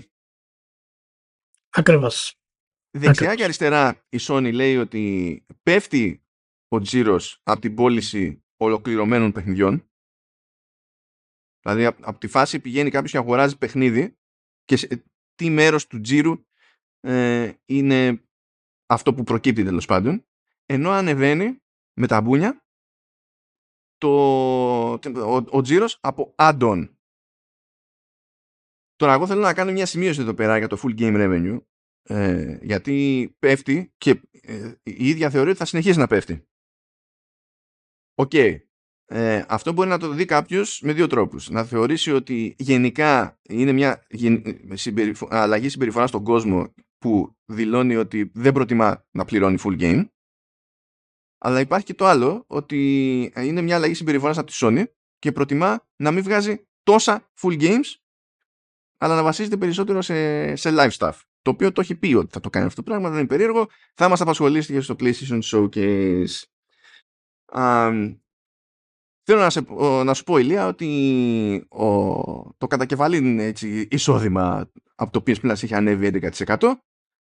Και αυτό δεν το περίμενα. Λέει από τους συνδρομητές PlayStation Plus το 17% είναι ήδη στο Premium και 13% στο Extra. Άρα το 30% των συνδρομητών είναι ε, σε tier πάνω από το κλασικό.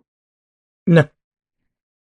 Ναι. Αυτό είναι επιτυχία της προκοπής. Δεν περίμενα τόσο αυτό Είναι, αυτό είναι μεγάλη επιτυχία της προκοπής. Εγώ δεν περίμενα να είναι μικρό, αλλά νομίζω το 30% ποσοστιαία, αν το βάλεις κάτω, και δεδομένου του ε, database που έχει, ας πούμε, η Sony από κατανάλωτε, είναι, είναι πολύ σημαντικό. Και δείχνει, και δείχνει ότι αυτή η υπηρεσία της Sony ε, έχει αρχίσει και επηρεάζει ε, και ανθρώπους που δεν είναι φανατικοί του PlayStation. Εγώ είμαι της πεποίθησης, δεν έχουμε στοιχεία, δεν έχει βγάλει στη Sony πράγματα ότι σημαντικό ποσοστό από αυτούς είναι νέοι χρήστες του PlayStation.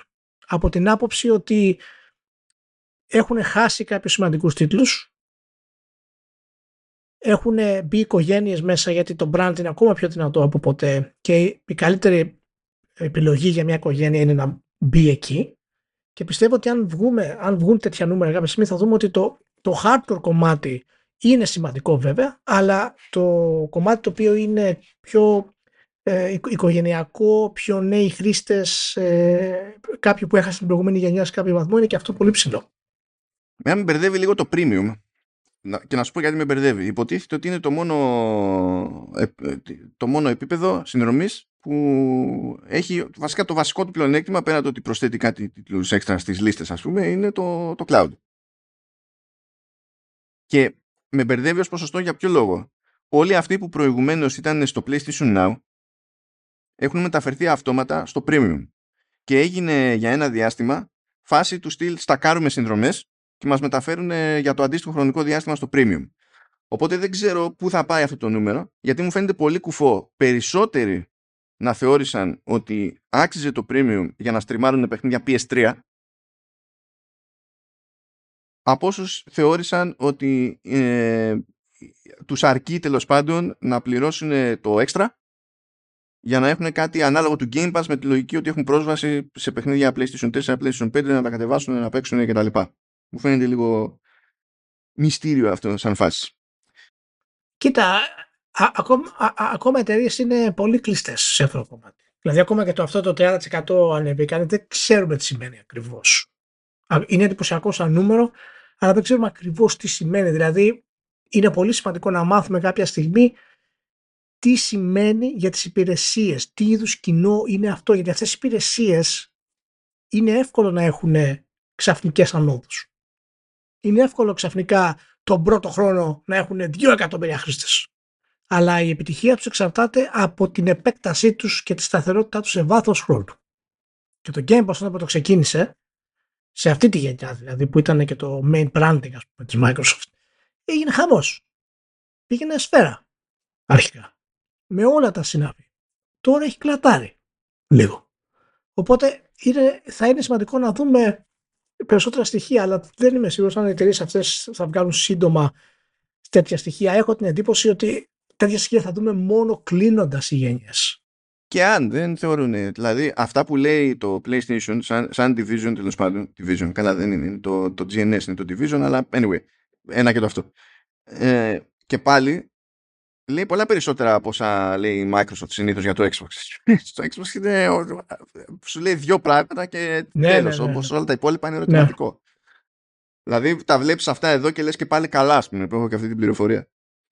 Ε, ε, επίσης πάλι καλά που προκύπτει, όχι, ε, όχι επειδή έδωσε νούμερο, αλλά επειδή έδωσε γράφημα και ξέρουμε από το πρώτο PSVR τι σήμαινε αυτό το πράγμα, προέκυψε τέλος πάντων ότι στο, στις εβδομάδες που έχει προλάβει να κυκλοφορήσει το PSVR 2 και όχι το PSVR 22 που έχω γράψει στη σημείωσή μου, είμαστε, απέχουμε ακόμα από αυτό, ε, πρέπει να έχει πουλήσει περίπου 600.000 κομμάτια που υποτίθεται ότι αυτό το νούμερο είναι 8% πάνω ε, από το αντίστοιχο διάστημα στο λανσάρισμα του πρώτου PSVR. Εγώ αυτό προσωπικά θεωρώ αποτυχία. Αποτυχία; Για πες.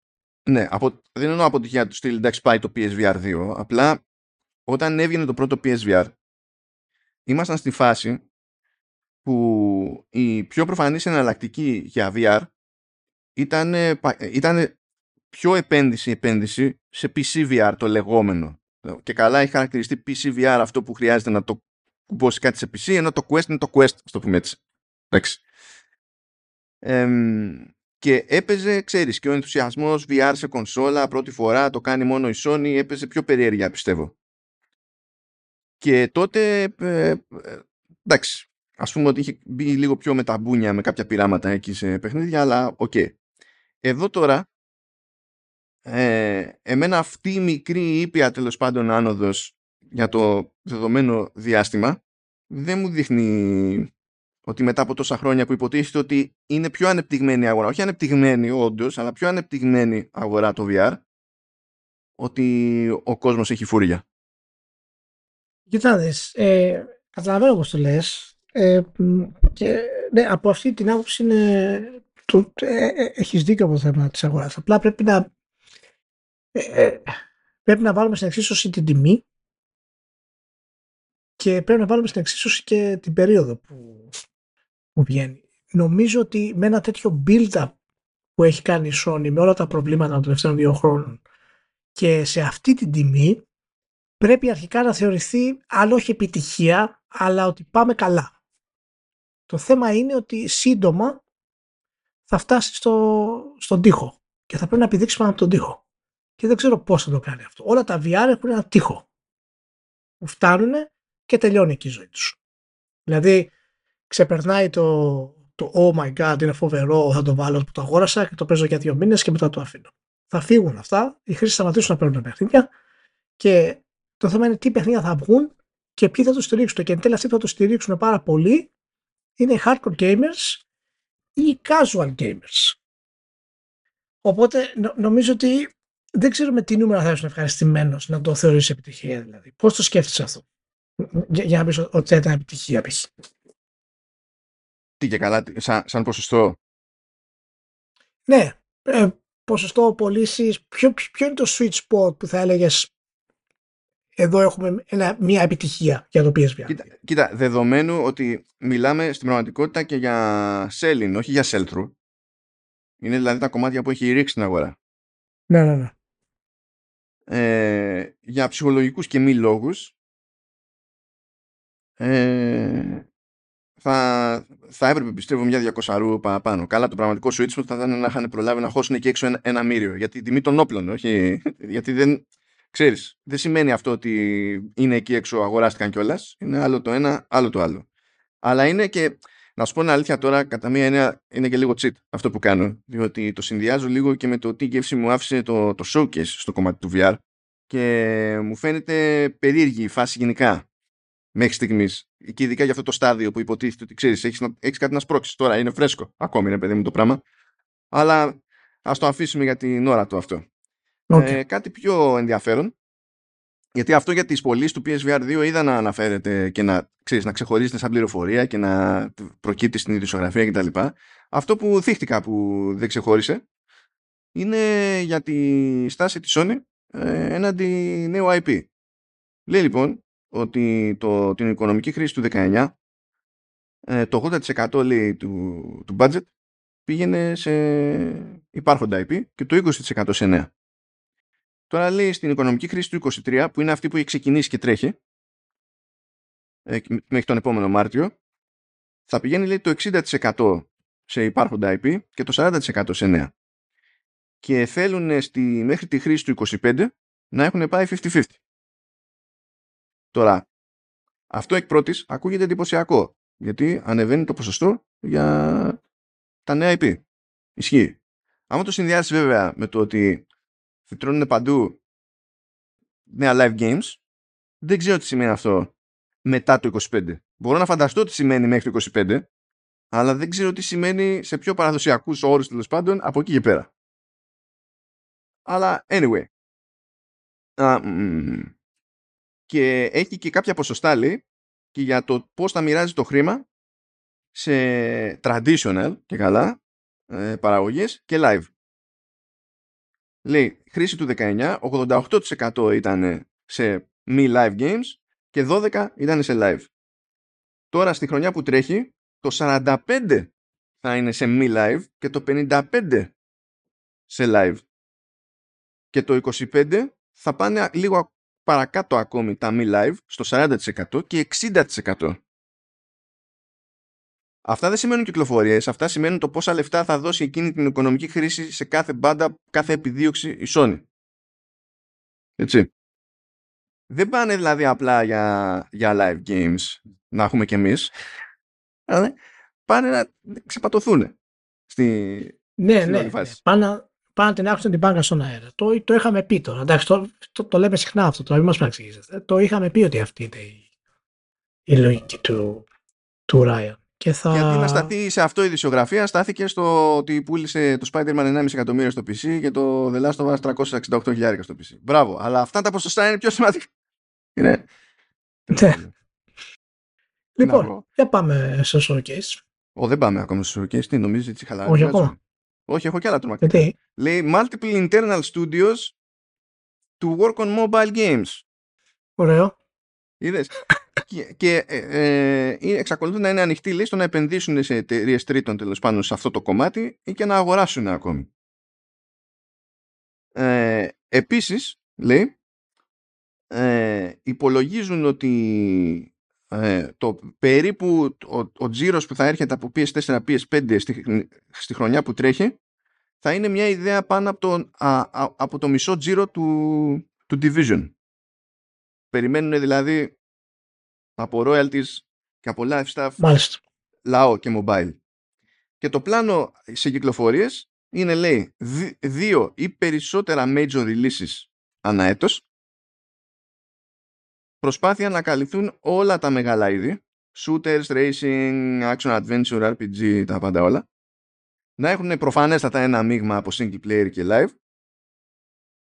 Ε, να ισορροπήσουν μεταξύ ε, καθιερωμένων franchises και νέο IP όπως προέκυψε από τα ποσοστά που λέγαμε πάνω.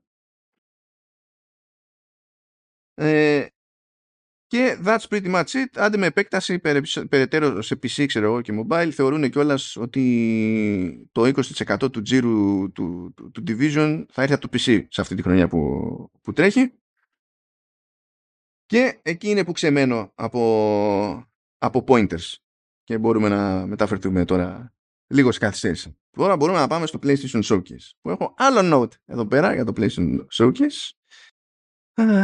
Γιατί παιδευόμαστε, παιδευόμαστε. Λοιπόν, PlayStation Showcase. Καλά μας παιδιά. Γενικά, όταν δεν λέγεται State of Play και λέγεται PlayStation Showcase, πηγαίνει όλη φάση με άλλο level hype. Όταν σου λέει η Sony ότι θα έχουμε να δείξουμε πολλαπλές νέες παραγωγές από τα δικά μας στούντιο και από στούντιο τρίτων, είναι σαν να ρίχνεις λάδι στη φωτιά. Και στο συγκεκριμένο PlayStation Showcase η αλήθεια είναι ότι είχαμε πολλές ανακοινώσεις παραγωγών. Εγώ εδώ πέρα, με, δηλαδή βγάζοντας στην άκρη την ανακοίνωση port ότι πριν ένα παιχνίδι δεν ήταν ξέρω εγώ, στις κονσόλες και τώρα έχετε στις κονσόλες. Και διάφορα άλλα trailers ξέρω εγώ, που είδαμε και τέτοια, βάζοντας όλα αυτά στην άκρη, είχαμε 20 νέους τίτλους. Και γενικά, όταν σκάς κάπου και λες μια παρουσίαση είχε 20 νέα παιχνίδια, ξέρεις, δεν μπορείς να τους κακίσεις κιόλας με τη μία. Θα πεις τουλάχιστον είδαμε πολλά νέα παιχνίδια κτλ. Το θέμα είναι βέβαια ότι μετά παρατηρείς το εξής. Ότι Τζέρτζελο έγινε σε, τρία, σε τρεις στάσεις. Ήταν από τη μία το Metal Gear Solid Delta Snake Eater που είναι remake του Snake Eater το Alan Wake 2 και το Spider-Man 2 εκ των οποίων το Spider-Man 2 μόνο είναι αποκλειστικότητα τουλάχιστον δηλαδή σίγουρα στις κονσόλες αλλά τα περίεργα αρχίζουν έτσι και βάλετε κάτω να δείτε τι παίζει από first party, τι ανακοινώθηκε από first party. Από first party ανακοινώθηκε το Fair Games που είναι ο τίτλος της Haven που θα βγει σε PC και PS5. Ανακοινώθηκε επίσης το Marathon που είναι Bungie το οποίο εκεί κύλησε ένα δάκρυ σε ε, χρήστες Apple 2 και Mac το ένδοξο παρελθόν τότε που οι πλατφόρμες αυτές είχαν και ειδικά ο Apple 2 ήταν gaming platform της προκοπής. Αλλά δεν επανέρχεται ακριβώς στο συνέχεια επανέρχεται σε στυλ τύπου Destiny. Δηλαδή εξακολουθεί να είναι PvP κτλ υποτίθεται ότι έρχεται και το The Final Shape στο Destiny 2 που τεχνικώς κλείνει ένα story arc δεκαετίας. Αυτό δεν ξέρω αν υπονοεί ότι μετά θα το αφήσουν πίσω τους για να καίγονται με το Marathon ή όχι δεν ξέρω, θα δούμε. Αλλά έχουμε αυτά τα δύο άντε πες μετράμε δεν μετράμε το expansion του Destiny 2 και το Concord που είναι ο πρώτος τίτλος της Fireworks Studios που τέλος πάντων αγοράστηκε σχετικά πρόσφατα αυτά από ανακοινώσεις. έτσι γιατί προφανώς υπάρχει και το Spider-Man 2 που είναι εσωτερική παραγωγή κτλ. Το Fair Games, σε περίπτωση που δεν πήρε κάποιος χαμπάρι, είναι. Δεν πιστεύω ότι θα το πω αυτό, αλλά είναι το, ε, ε είναι το Χαΐνας της Sega που γελάγαμε πέρυσι. Αλλά αντί να κάνεις heists στο διάστημα, αντί να κλέβεις πλούσιους στο διάστημα, κλέβεις πλούσιους στη γη. Θα πει κάποιος, όλα αυτά προσπαθούν να πατήσουν στο Payday ή δεν ξέρω εγώ τι. Θα το, θα το δεχτώ. Αλλά μ' άρεσε που το κόνσεπτ εδώ πέρα είναι, όπως και στο Hyenas, είναι ότι εμείς οι καταπιεσμένοι κοινωνική τάξη και τα λοιπά κάνουμε την επανάστασή μας και κλέβουμε από τους πλούσιους. Και λέω πρέπει να προσπάθησε πάρα πολύ η Haven γι' αυτό και θα έχει φιτιλιαστεί η Sega. Μου φάνηκε πάρα πολύ αστείο. Πάρα πάρα πολύ αστείο. Και ήταν CGI only το τρέιλερ της ανακοίνωσης. Δεν είδαμε στην ουσία δείγμα από παιχνίδι και δεν είδαμε ούτε καν έτος πιθανής κυκλοφορίας.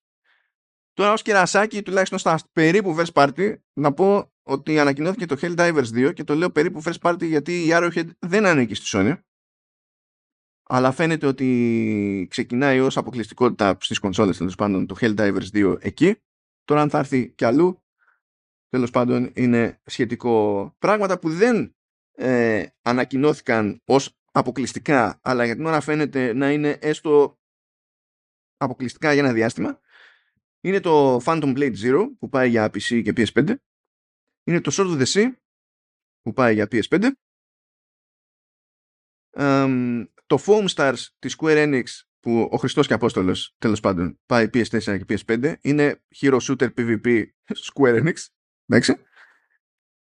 Ε, τι άλλο έχω εδώ πέρα; Α, το Ravenant Hill που είναι για PS4 και PS5 και that's pretty... Α, και το, καλά, το Concord είναι για αποκλειστικότητα legit. Τα περισσότερα που ανακοινώθηκαν, τουλάχιστον περάσαμε αυτό το σκόπελο, τα περισσότερα νέα παιχνίδια κατά κόρον δεν ήταν cross-gen. Επιτέλους.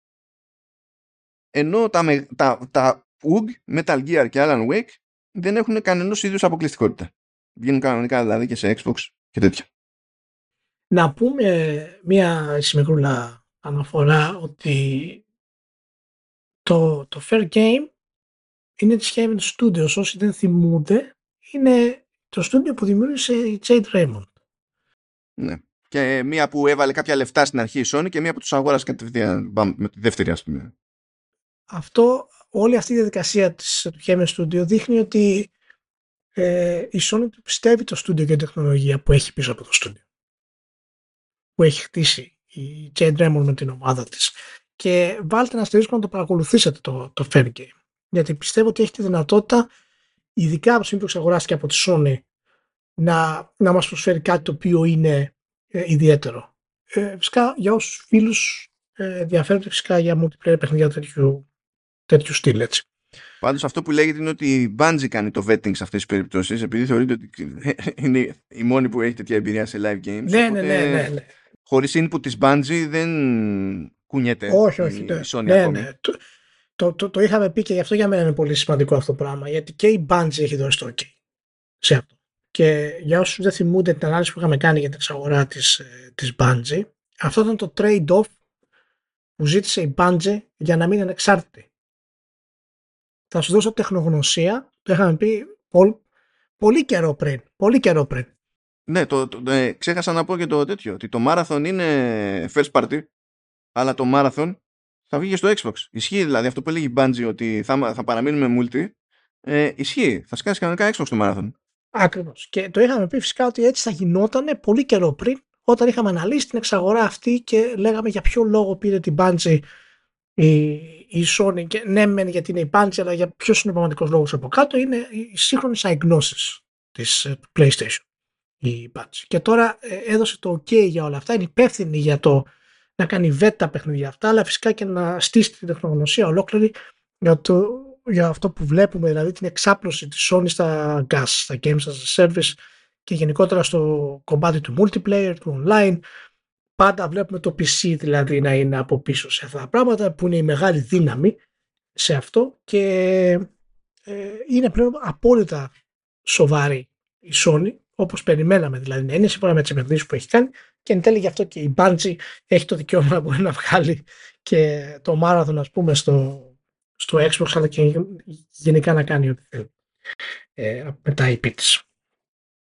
Αν κρατήσουμε τη Sony ως Sony όμως, τι καινούριο είπε η Sony σε παιχνίδια μεριά, έτσι, που είναι δικά της, είναι δική της business, είναι αυτό. Είναι Fair Games, ναι. το Marathon, το οποίο είναι, είναι multi, το, τι άλλο, το, και το Concord, ας πούμε. Σκέψου τώρα, είχαμε PlayStation Showcase. Αν σου λέει κάποιος, έχουμε PlayStation Showcase, είμαστε η Sony, και, θα και το Spider-Man 2, έτσι. Και το Spider-Man 2. Ναι, λέω για τις ανακοινώσεις. Αλλιώς. Για, ναι, ναι, μένα. Ε, και λέω ε, θα ανακοινώσω αυτά τα τρία. Ναι. Γι' αυτό είχε άπειρο λαό να ανακοινώσει παιχνίδια. Και επίσης, δεν ξέρω αν το παρατήρησες, Ηλία, η Sony, η ίδια η Sony, στην ουσία δεν είχε τίποτα να δείξει για PSVR. Είχαν, είχε από τρίτους και είχε και ανακοινώσεις νέων παιχνιδιών, όχι απλά ξέρω εγώ, μεταφορές και τέτοια. Είχε από τρίτους, αλλά η ίδια δεν ανακοίνωσε ούτε ένα παιχνίδι PSVR. Τι πρέπει να εκλάβει ο, ο θειασότης του, του οικοσυστήματος αυτού, ας πούμε, από, από αυτή τη λεπτομέρεια; Ε, εντάξει, είναι, είναι τα δύο πράγματα αυτά. Να πούμε ότι μέσα σε όλα αυτά ε, δεν θέλω να θες να το θίξουμε αυτό το κομμάτι για τη στυλώση του Ryan για την επέκταση του cloud gaming κτλ. Αλλά αυτό θα τα πούμε μάλλον περισσότερο στο Q-Lite, στο Project Q. Ναι, ναι, ναι. Θα, θα προτιμήσω σε αυτή τη φάση να πάρω θετικά της, ε, το PSVR 2 από τη Sony. Γιατί είναι κάτι το οποίο θέλω να στηρίξω γενικότερα ως ε, επέκταση πούμε, της gaming εμπειρίας. Γιατί δεν έχω επιχείρημα να σου πω γιατί δεν είχε δικά της παιχνίδια και να σου πω ότι είναι καλό αυτό. δεν έχω, έχεις δίκιο. Ε, οπότε ε, είμαι περισσότερο σε θέμα πίστης και να πω ότι θα το πάρω από τη μεριά ότι είναι καλό που βλέπουμε παιχνίδια από τρίτους να εμφανίζονται στο PSVR. Και συνεχίζεται φυσικά με την Capcom και το Resident Evil 4 που θα τραβήξει πολλά ε, για, το, για το PSVR και βλέπουμε φυσικά όλα τα κλασικά το οποίο είναι PSVR Action Shooter βλέπουμε τα horror που γενικά θα έχουν μεγάλη επιτυχία όπως το, το Freddy's Help Wanted 2 το οποίο εντάξει, ok. Okay.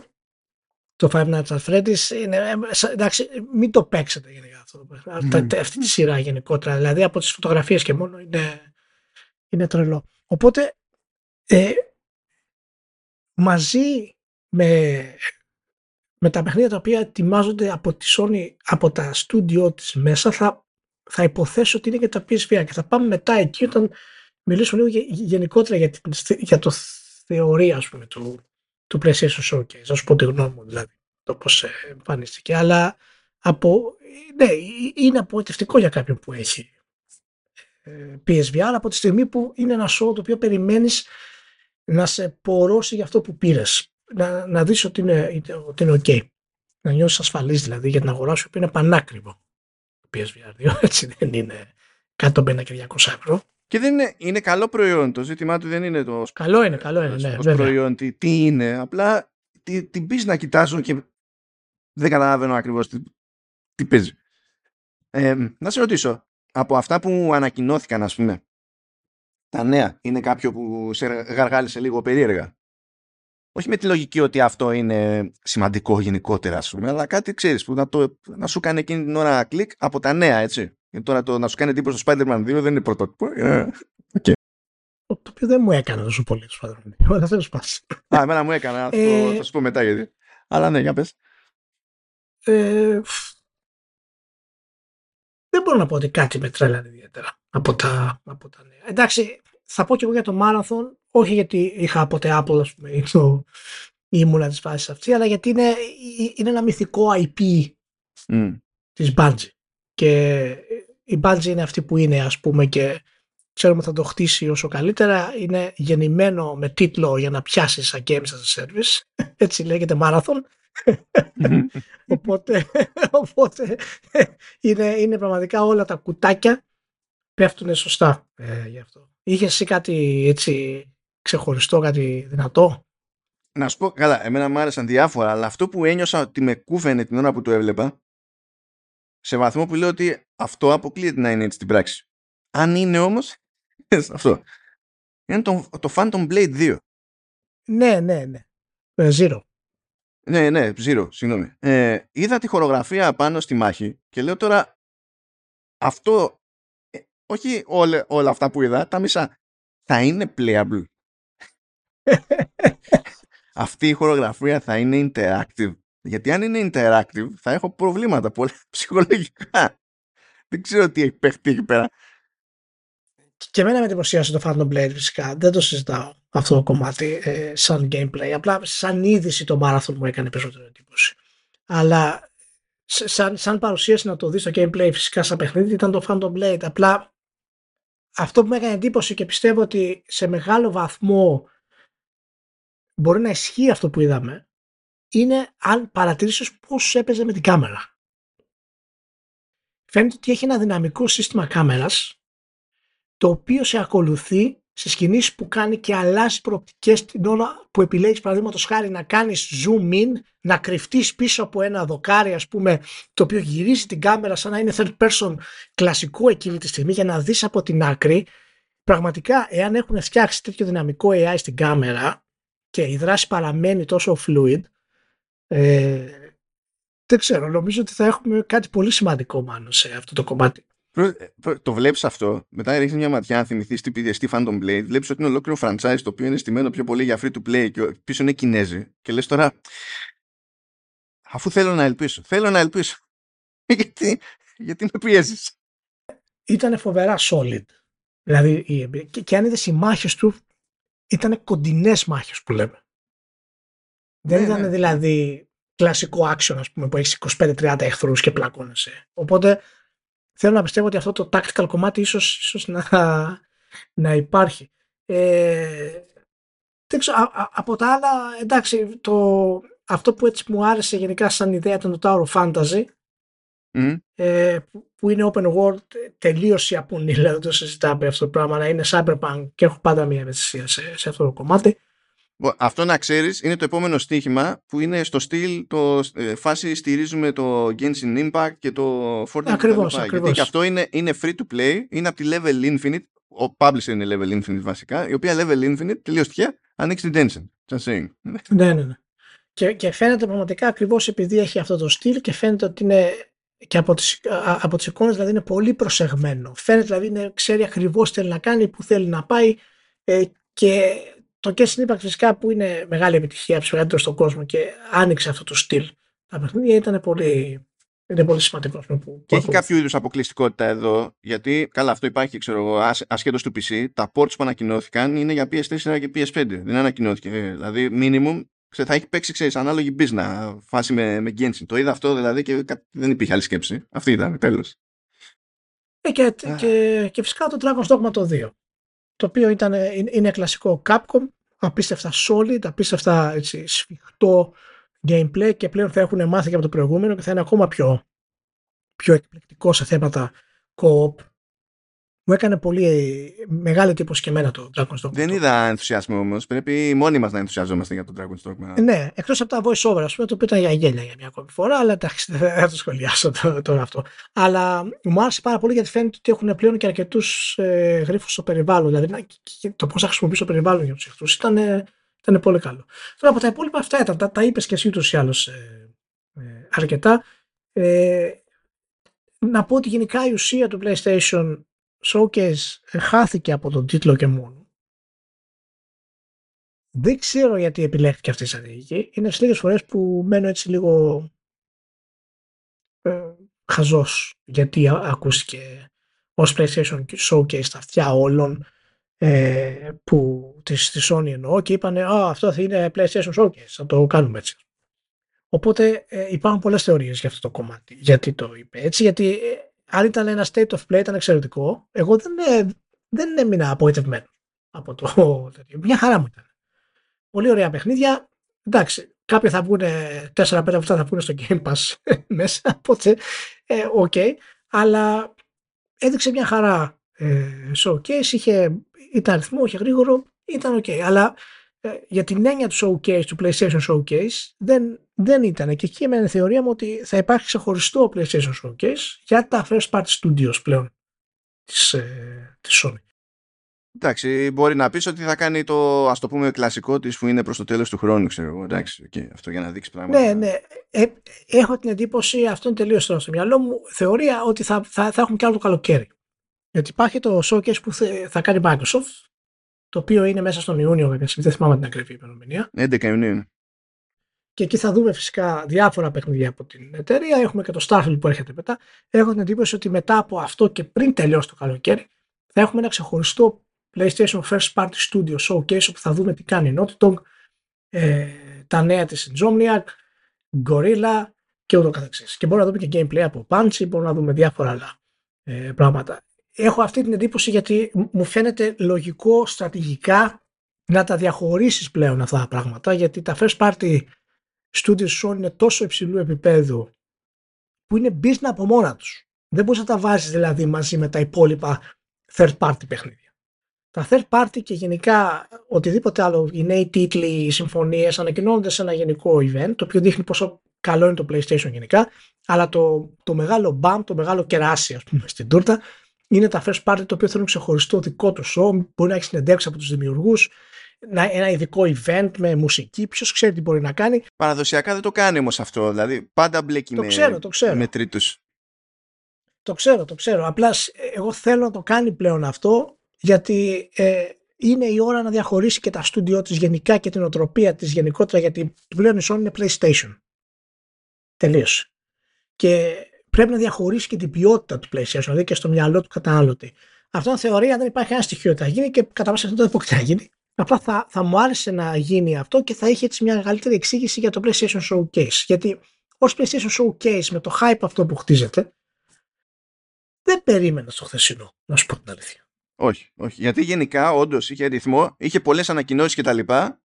Ναι, ναι πιο πολύ αυτό, σαν Microsoft ήταν. Γι' αυτό έγραψα και εγώ μετά ότι αν, ε, αν βάλεις στην, άκρη ξέρω εγώ, το demo του, του Spider-Man 2 και δεις όλο το υπόλοιπο, είναι λες και το PlayStation έπαθε Xbox. Αυτό έγραψα. Τέτοια φάση. Δεν είναι ότι σου δείχνει χαζά, ξέρω εγώ, αλλά δεν καταλαβαίνεις και ακριβώς ποιο είναι το σκεπτικό. Είναι λίγο τέλος πάντων. Ε, για πες μου για το, για το Spider-Man. Να σου πω εγώ για το Spider-Man. Τώρα, προφανώς δεν είχα αμφιβολία για την Insomniac. Αλλά εσύ έβλεπα το ρημάδι το, το Spider-Man 2. Καλά γέλασα εκεί πέρα που έκανε switch από τον έναν Spider-Man, δηλαδή από Miles σε, σε, σε Parker με τη μία. Απλά Ναι. έκανε ένα cut και ήσουν σε τελείως άλλο μέρος της πόλης τέλος πάντων και τα λοιπά. Λέω εντάξει, εδώ είμαστε. Ε, αλλά έβλεπα τις, τις αναμετρήσεις που είχε, όχι τώρα με minions, έτσι, ειδικά προς το τέλος, που αυτό τεχνικώς περνιέται για boss fight, ας το πούμε έτσι. Και πέρασε από το μυαλό μου η εξής σκέψη, ότι αν δεις την κλίμακα αυτής της μάχης, ας πούμε ότι είναι γήινη. Δηλαδή, ναι, μεν έχει μια κίνηση προς τα εμπρός, αλλά έχεις κάτι σκαφάκια μπροστά, κάτι ντρονάκια πάνω από τα σκαφάκια, είναι δύο χαρακτήρες, είναι ε, ο, ας το πούμε κρόκ από κάτω και τα λοιπά. Αλλά η, η- η- το, κο- ε, έτσι όπως σκηνοθετείται η δράση παρά αυτό το σχετικά μαζεμένο πλαίσιο μου έδινε μια τελείως άλλη εντύπωση ως προς την κλίμακα αυτού που έβλεπα. Ενώ εγκεφαλικά καταλαβαίνω ότι η κλίμακα δεν είναι πέρα για πέρα.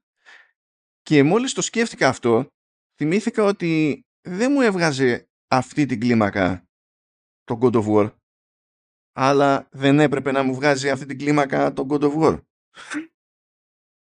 Κανονικά. Το God of War δεν είναι για το πραγματικά large scale το, το πράγμα εκεί πέρα. Ναι, είναι, είναι διαφορετικό το, τα παιχνίδια τώρα. Εντάξει, κατα, αλλά καταλαβαίνω πώς το λες. Ε, πάντως, ε, είχε δηλώσει η Sony ότι το Spider-Man 2 θα χρησιμοποιήσει full τις δυνατότητες του PlayStation 5. Εγώ δεν το είδα αυτό. Το να χρησιμοποιεί full τις δυνατότητες του PlayStation 5. Και ήταν εντυπωσιακό, η υψηλή ανάλυση φάνηκε και το RTX ήταν πάλι εντυπωσιακό. Η μηχανή που, που έχει και γενικά όλο αυτό το σύστημα που έχει δημιουργήσει ο Cerny στη, στη Sony με τις μηχανές είναι πραγματικά είναι ανεκτηήγητο. Να σου πω. Ειδικά η μηχανή του Spider-Man. Ακόμα και το God of War το κάνει να φαίνεται παλιάς γενιάς. Και, και ισχύει ακόμα και στο προηγούμενο Spider-Man. Ναι, ναι, ναι. Το βλέπεις, το βλέπεις και ε, είναι εξωφρενικά καλό. Δηλαδή είναι εξωφρενικό. Εξωφρενικό. Τώρα λοιπόν δεν είδα τόσο μεγάλο leap από το προηγούμενο. Είδα την ανάλυση, το οποίο, οκ. Αυτό που μου έκανε εντύπωση και εκεί μπορεί να κρύβεται το ότι η δύναμη του PlayStation περισσότερο, ήταν το τραβέρσα στον ανοιχτό κόσμο. Ε, ε, εγώ, ε, εγώ εντυπωσιάστηκα, πραγματικά, δεν είδα ούτε ένα pop-in. Γιατί δεν χρησιμοποιούν Unreal Engine 4 για να παλεύουν μετά γι' αυτό. Έχουν βρει Ούτε, η δική τους ούτε λύση. ένα pop-in. Ήθελα να φάω το κομπιούτερ, την οθόνη, να τη σπάσω σε κομμάτια για να το φάω. έβλεπα, δεν έβλεπα τι γινόταν, ε. Έβλεπα πού θα σκάσει το pop-in. Δηλαδή, κοίταγα την εικόνα. Εδώ θα σκάσει pop-in. Εδώ θα σκάσει pop-in. Και δεν έσαγε το pop-in μόνο. Και εκνευριζόμουν. Εκνευριζόμουν συνέχεια για αυτό το πράγμα. Γιατί ε, είναι, είναι η τεχνική αρτιότητα είναι γελία. Είναι πραγματικά γελία. Είναι σαν του, σαν του Forbidden West.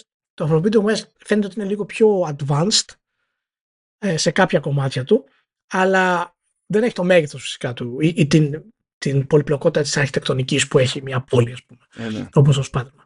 Αλλά ε, εντυπωσιάστηκα το, το transition μετά, από τα cutscenes και τα λοιπά παραφε- είναι πραγματικά απίστευτο, αλλά τα textures που χρησιμοποιεί δεν είναι textures που θα έλεγα αυτά είναι textures νέας, νέας γενιάς. Είναι περισσότερο βελτιωμένα textures προηγούμενης γενιάς, αλλά σε 60 fps και με απόλυτη ας πούμε, ευκρίνεια λόγω της ανάλυσης. Καλά, τώρα θα φανεί γιατί ξέρεις και σε stream. Το stream είναι stream στη ηλικία. Αυτά Ναι, ναι, ναι, εντάξει, εντάξει. ε, Γι' αυτό λέω. Αλλά και πάλι εγώ αυτό πιστεύω δεν είναι το εντελώς πραγματικό next gen Spider-Man που πρόκειται να δούμε σε τρία χρόνια από τώρα. Εκεί θα πέσουν, ας πούμε, τα σαγόνια. Απλά παραμένουν, είναι, είναι ανεκτήγητο το πόσο ομαλό είναι με αυτό το scale. Είναι ανεκτήγητο, πραγματικά. Εγώ δηλαδή εκνευρίζομαι. Εκνευρίζομαι. με, την καλή, με την καλή έννοια το λέω. Μην με παρεξηγήσετε. Ω προς την αρτιότητα που λες, ας πούμε, και το τεχνικό επίπεδο γενικά, έτσι, η Insomniac είναι πάνω από Santa Monica, έτσι. Δηλαδή, Ισχύει, ισχύει. έτσι, ναι. κα- έτσι Ισχύει. κι αλλιώς. Αλλά δεν σταματάνε. Δηλαδή, είναι pedal to the metal. Ισχύει, αλλά δεν τη δίνεται συχνά ξέρεις, το βραβείο για αυτό το πράγμα. Οπότε εμείς θα το δώσουμε για αυτό το πράγμα. Είναι πραγματικά ε, α, απίστευτο. απίστευτο. Ε, Είναι, είναι εύκολα, όχι εύκολα, τουλάχιστον επίπεδου Naughty Dog. Και Naughty Dog δεν έχει δοκιμαστεί σε τέτοιους ρυθμούς gameplay, έτσι. Όπως είναι, όπως κάνει. Ναι, ναι, ναι. Ε, ε, Ηλία δεν σε βλέπω να λες τίποτα για τον Snake Eater. Θα μας πούνε εγκάθετες. Παιδιά, το Snake, Eater, το Snake Eater είναι, είναι το καλύτερο Metal Gear Solid που έχει γίνει ποτέ.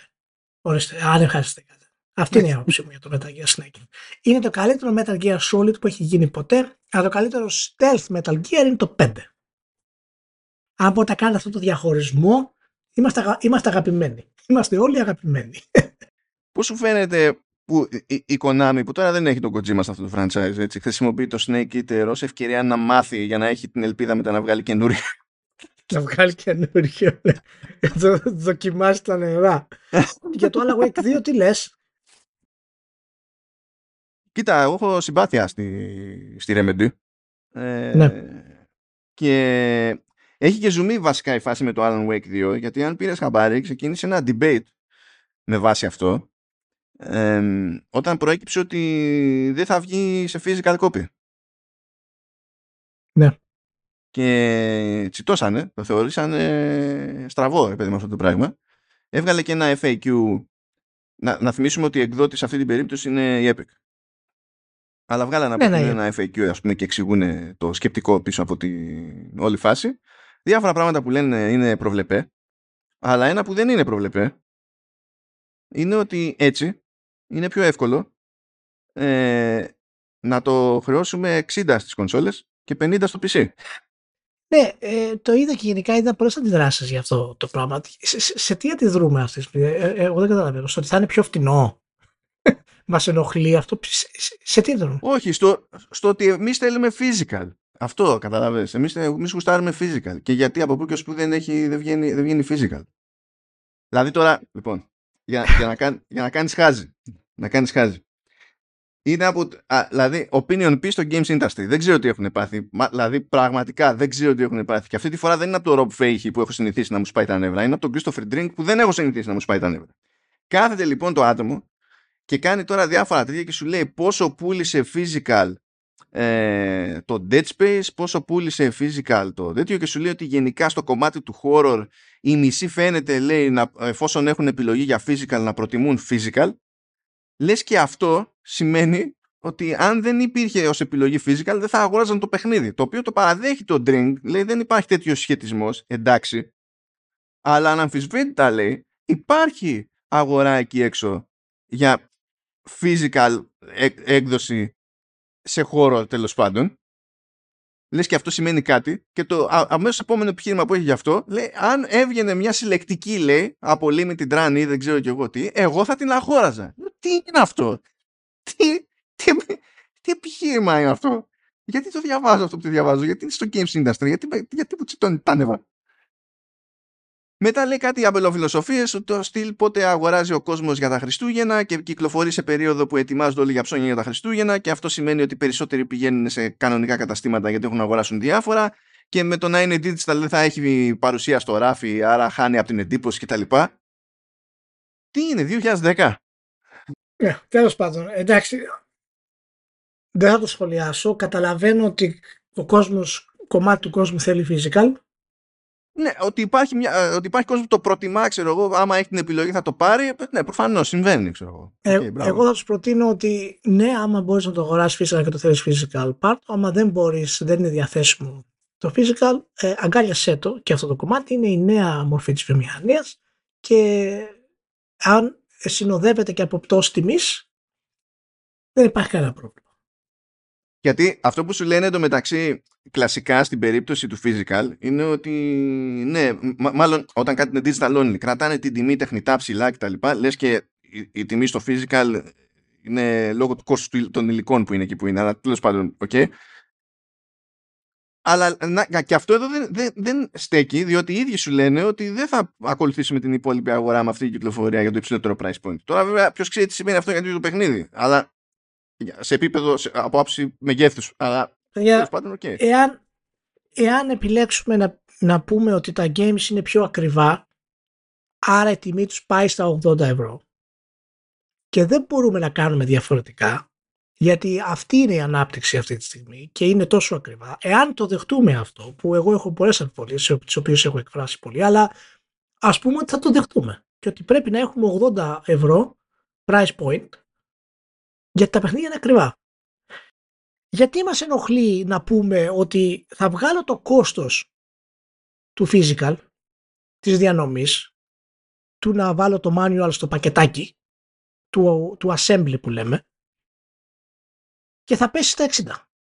Αυτό στα, στα 70 π.χ. θέλω να σου πω. Ναι. Γιατί, γιατί μας είναι πρόβλημα αυτό; Γιατί μας ενοχλεί αυτό; Δεν το καταλαβαίνω αυτό το πράγμα. Εάν δεχτούμε τα παιχνίδια, εάν λοιπόν οι gamers που φαίνεται ότι δεν έχουν αντίρρηση, δέχονται τα παιχνίδια κοστίζουν 80 ευρώ. Η take το είπε πρόσφατα. Κοστίζουν 80 ευρώ. Ωραία, ποιο είναι το πρόβλημα να βγάλουμε αυτά τα πράγματα που τα καθιστούν 80 ευρώ; Ένα μέρος από αυτά είναι και το physical packaging. Δεν μπορούμε να λέμε Α, τα παιχνίδια κοστίζουν 80 ευρώ, άρα είναι δίκαιο να τα πληρώνουμε. Και από την άλλη να πούμε Α, γιατί μας κοροϊδεύεις ότι το packaging είναι τόσο, είναι τόσο ακριβό; Δεν θέλουμε να το βγάλεις. Δηλαδή πρέπει να είμαστε λίγο έτσι ισορροπημένοι σε αυτά τα πράγματα. Μα δεν είναι καν μόνο αυτό. Πρέπει να δώσεις και κέρδο στον, στον έμπορο. Ενώ στο digital το είναι το όλο για την πάρτι σου ας πούμε. Κάθε θα πεις στο digital τώρα θα πληρώσεις και royalties για στην πλατφόρμα. Ισχύει. Αλλά ε, ο, με τον έμπορο είναι ε, χειρότερο. Okay. Ναι, ναι, αλλά το, το, το, θέμα είναι ότι η, η, η κάθε εταιρεία έχει και το business plan της σε αυτό το κομμάτι. Έτσι, είμαστε πλέον σε δυνατότητα που μπορεί μια εταιρεία να το βγάλει έτσι.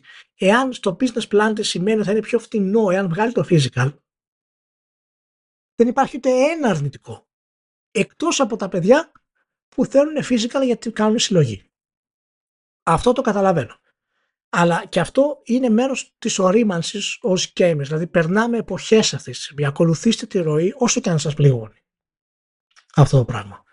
Άλλη θεωρία που είδα, λέει παιδί μου στο, στο FAQ, λέει ότι γενικά λέει εκ Δεν θέλουμε λέει να βγάλουμε ένα παιχνίδι, ξέρω εγώ, να το παίρνει άλλος λέει στο ράφι, να το βάλει στο σύστημά του και για να το παίξει το παιχνίδι να πρέπει να περιμένει να γίνει κι άλλο download. Και πρόσεξε να δεις πόσο βαρεμένος είναι ο κόσμος τώρα, έτσι.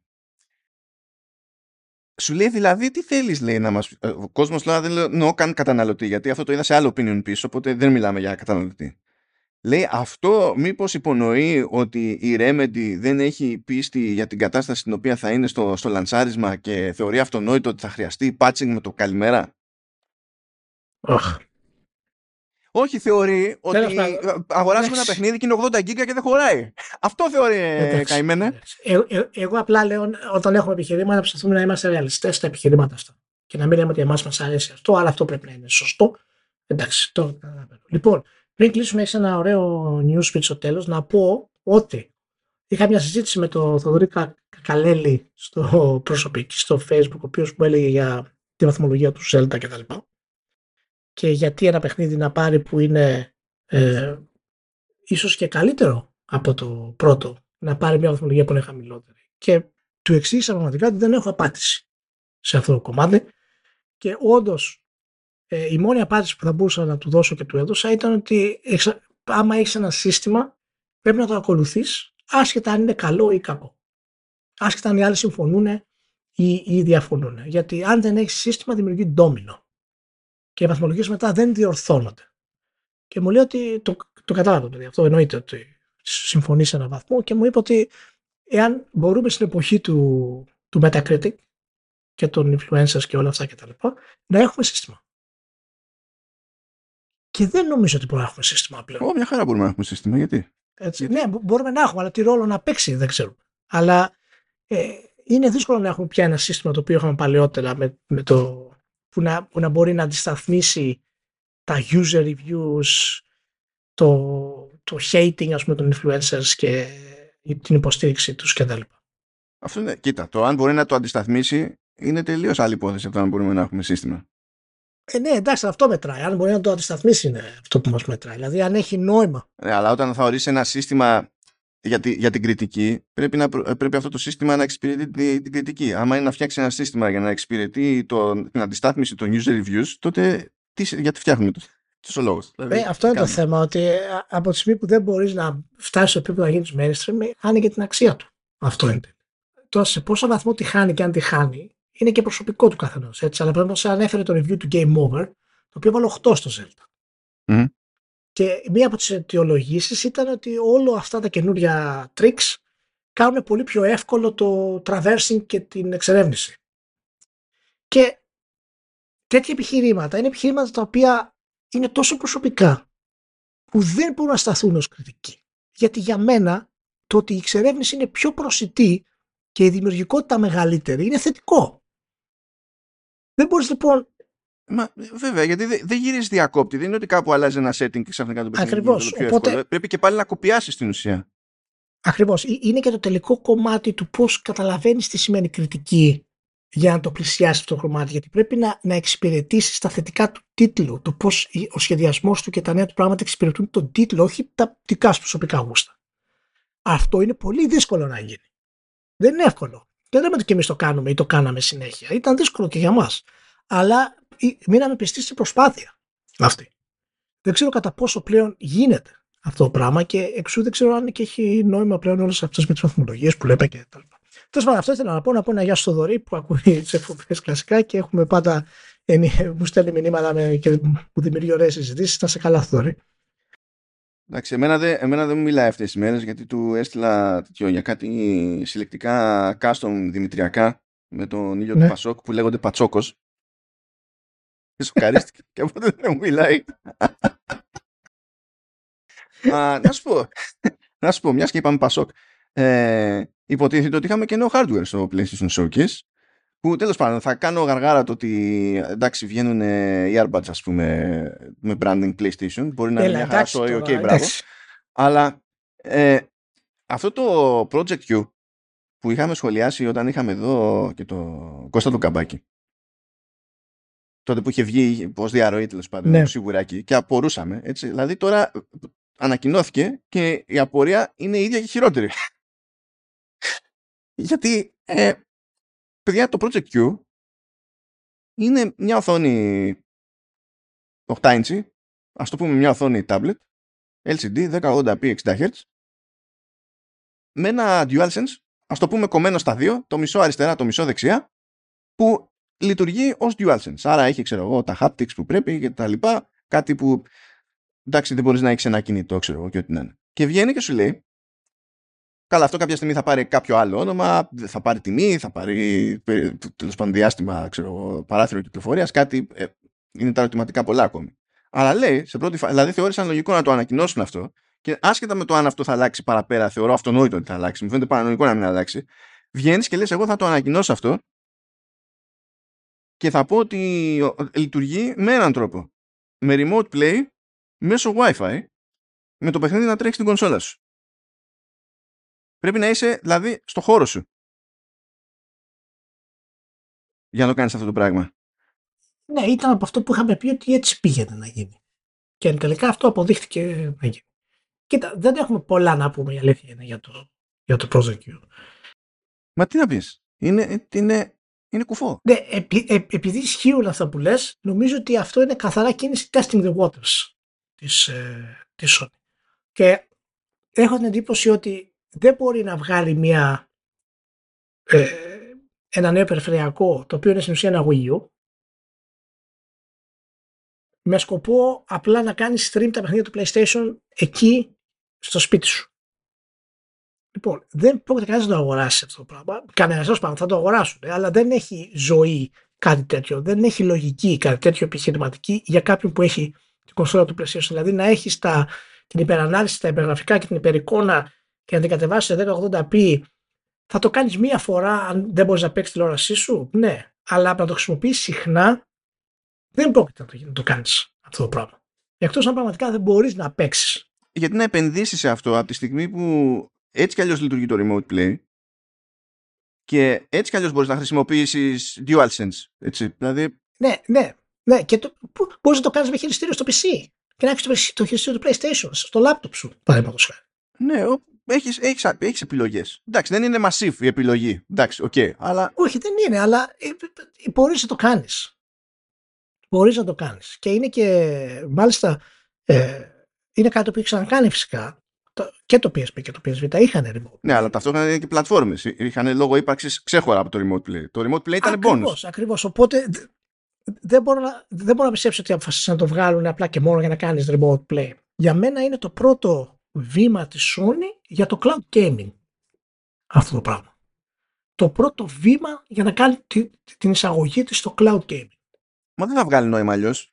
Αλήθεια, δηλαδή δεν έχει κάνει. Θα, ναι, θα, θα ξεκινήσει έτσι. Μπορεί η, η πιο επόμενη ας πούμε έκδοση ε, να είναι directly connected μέσω Wi-Fi και να μην χρησιμοποιεί router ας πούμε, που λέει ότι θα χρησιμοποιεί τώρα. Οπότε να έχει λιγότερο lag και μετά να μπορείς να έχεις τη δυνατότητα να κάνεις το cloud και να το, να το στριμάρεις όπου θέλεις κτλ. Γιατί αυτή είναι η μόνη λογική για να κάνει ένα τέτοιο μηχάνημα και να μείνεις σε βάθος χρόνου. Μας πηγαίνει στις δηλώσεις του Ryan ότι έχει μεγάλα σχέδια για το cloud gaming η Sony, που τις αποκαλύπτει φυσικά τώρα και εμείς έχουμε πει εδώ και καιρό και είναι μία από τις μεγάλες εξηγήσεις γιατί μας έχει γεμίσει με όλες αυτές τις χαζομάρες που κατάφερε να πείσουν εν τέλει τη CMA. Λοιπόν, έτσι ολοκληρώνεται το πλάνο της Sony και της δική Sony πίσω από όλες αυτές τις αντιδράσεις για την εξαγορά γιατί δεν είναι ότι φοβάται μήπως βλάψει την αγορά ή εξαγορά και έχουν προβλήματα οι developers και, και οι publishers είναι ότι θέλει να κάνει αυτή την business. Πρώτη. Τι πρώτη, αφού δεν έχει, είναι πίσω σε όλα αυτά. Τι, ποια πρώτη; Ναι, δεν έχει σημασία είναι πίσω, είναι PlayStation μάλλον. Εάν αποφασίσει να το κάνει και στο, και στο, και στο VR ήταν πίσω. Και είναι η πρώτη αυτή τη στιγμή. Έχουν αυτή την πεποίθηση, επειδή το brand είναι τόσο δυνατό. Βέβαια, η Amazon είναι πολύ μεγαλύτερη αυτή τη στιγμή και μάλιστα το Amazon Luna τέθηκε σε, σε εφαρμογή λίγες μέρες μετά την απόφαση της CMA να, να σταματήσει, να κόψει την εξαγορά. Και πλέον η Amazon είναι επίσημα η μεγαλύτερη εταιρεία streaming, το Amazon Luna στη Βρετανία. Οπότε, εάν περνούσε η εξαγορά από τη CMA, ούτε καν θα μπορούσε να φτάσει στο Amazon Luna αυτή τη στιγμή. Λοιπόν, είναι ακόμα και πιο τραγελαφικές και ανεδαφικές οι αντιρρήσεις που έχει η CMA για όλο αυτό το πράγμα, αλλά εν τέλει ε, φαίνεται ότι πραγματικά υπάρχει ε, σχέση μεταξύ Sony και CMA σε βαθύτερο επίπεδο για να σταματήσει αυτή η εξαγορά για, για επαγγελματικούς και επιχειρηματικούς ε, λόγους. Και ε, ε, φάνηκε και από αυτές τις δηλώσεις, φαίνεται από, αυτή το, από αυτό το Q-Lite το οποίο εμφανίστηκε ε, και μάλλον δεν υπάρχει άλλος τρόπος να έχει νόημα για μένα το, το Q-Lite. Ε, εγώ δεν βρίσκω γενικά τρόπο να έχει νόημα το, το, το Q από την άποψη ότι ακόμα και αν μετά σου πει ότι ωραία τραβάς από το cloud δεν είναι ανάγκη να τρέχει το παιχνίδι στην κονσόλα σου. OK. Okay. Ναι. Δεν είναι, δηλαδή αυτό δεν χρειάζεται να αλλάξει κάτι στη συσκευή για να το υποστηρίξεις. Είναι όλο software η διαφορά αυτή. Κάποια στιγμή ένα update και αντί σαν φάση. OK. Okay. Ε, το, η διαφορά που θα χρειαστεί να παίξει από πίσω είναι ότι αυτή τη στιγμή τώρα τι σε αφήνει να παίξεις μέσω cloud; Δεν είναι ότι πηγαίνεις και παίζεις αβέρτα παιχνίδια PS5 μέσω cloud. Άλλα παίζεις από προηγούμενες γενιές. Εκεί πέρα είναι που έχει περιορισμό. Δεν ξέρω αν θεωρεί. Αυτό εννοεί ο Jim Ryan όταν λέει: Ω, έχουμε φιλόδοξα σχέδια και τα λοιπά. Το ότι θα καλύψουμε την τρύπα που έχουμε σε σχέση με τον ανταγωνισμό. Αν αυτό είναι το φοβερό το σχέδιο. Αλλά ακόμη και τότε, ακόμη και τότε, δεν έρχεται αυτό να σου κλείσει μια τρύπα που σε δυσκόλευε και δεν υπήρχε πριν ως προς το πώς θα παίξεις τέλος πάντων ε, εφόσον έχεις PS Plus Premium μέσω, μέσω cloud ή δεν μπορείς να παίξεις πλην με το, με το remote play. Δηλαδή εγώ κάθομαι και αναρωτιέμαι, λέω κάποιος έχασε στοίχημα; Γιατί έχουν δοκιμάσει πάμπολες φορές να βγάλουν με branding του PlayStation κάτι από Sony Mobile που και καλά να είναι στημένο για πιο gaming να έχει ξέρω εγώ κανονικά κουμπιά και τέτοια και απλά δεν έχει πάει πουθενά. Κάποιος είδε το Switch και λέει τι μπορούμε να κάνουμε και αυτό για να προσποιούμαστε ότι καλύπτουμε το, τα ίδια σενάρια χρήση με το Switch το οποίο δεν ισχύει έτσι αλλά τέλος πάντων ε, είδε, είδε το Steam Deck και σου λέει γιατί όχι και εμείς που επίσης δεν είναι ανάλογο πράγμα γιατί το Steam Deck είναι, τρέχει και stuff αυτό σαν φάση δεν ξέρω τι κάνει αυτό είναι testing the waters να δουν τι πραγματικά θέλει το κοινό σε αυτό το κομμάτι. Και θα επικεντρωθούν σε αυτό, σε αυτό το, το σημείο. Και θα είναι, θα είναι το πρώτο πράγμα για το, για το cloud. Δηλαδή δεν υπάρχει άλλη λογική σε αυτό το πράγμα. Δεν μπορεί ξαφνικά να πούνε Α, τελικά δεν θα είναι το QLite, αλλά θα είναι μια νέα φορητή συσκευή που θα είναι portable PlayStation 5. Δεν υπάρχουν αυτά. Είναι συγκεκριμένο δηλαδή αυτό το κομμάτι. Εν τω μεταξύ, στο σχετικό ρεπορτάζ από το Project Q έβλεπα μερικές φορές κάτι φοβερές αστοχίες. Ε, τα, τα παιχνίδια στο Project Q τρέχουν σε 1080p 60. Τι τρέχουν ρε χαλβά, τίποτα δεν τρέχει σε αυτό. Μια οθόνη είναι. Μια οθόνη με χειριστήριο και δίκτυο είναι. τίποτα δεν τρέχει. Ένα βίντεο είναι το ρημάδι. Τρέχουν τα παιχνίδια. Ή Μάρτιν. Αλλά ναι, τέλος πάντων. Τέλος πάντων. Λοιπόν, αυτά ήταν με το τέτοιο. Πάμε και στο. Έχεις ένα ωραίο τελικό να κλείσουμε. Σ' άρεσε αυτό, ε. Λοιπόν, παιδιά. Ε, είναι λέει ένας 52χρονος στην Αγκόγια της Ιαπωνίας ο οποίος είχε την τιμή να είναι ο πρώτος συλληφθής για, τη, για το παράνομο upload βίντεο από game στο YouTube. Η παρανομία προκύπτει από τη θεωρία ότι και καλά δεν είναι ωραίο να μοιράζει spoilers από τη μία και είχε ανεβάσει όλο το, όλο το παιχνίδι από την αρχή μέχρι το τέλος, θα πείτε κάποιος συγγνώμη. Δηλαδή, άμα κάποιος παίζει το παιχνίδι στο Twitch και τα λοιπά, το ίδιο πράγμα δεν είναι. Ε, η θέση της, ε, της αρμόδιας Ιαπωνικής υπηρεσίας είναι ότι in principle use of any gameplay videos requires permission from the rights holder. Τώρα εγώ έπρεπε να κάνω double take και να δω ότι αυτή δεν είναι δήλωση Nintendo. Αλλά είναι κάποια δημόσια αρχή στην Ιαπωνία.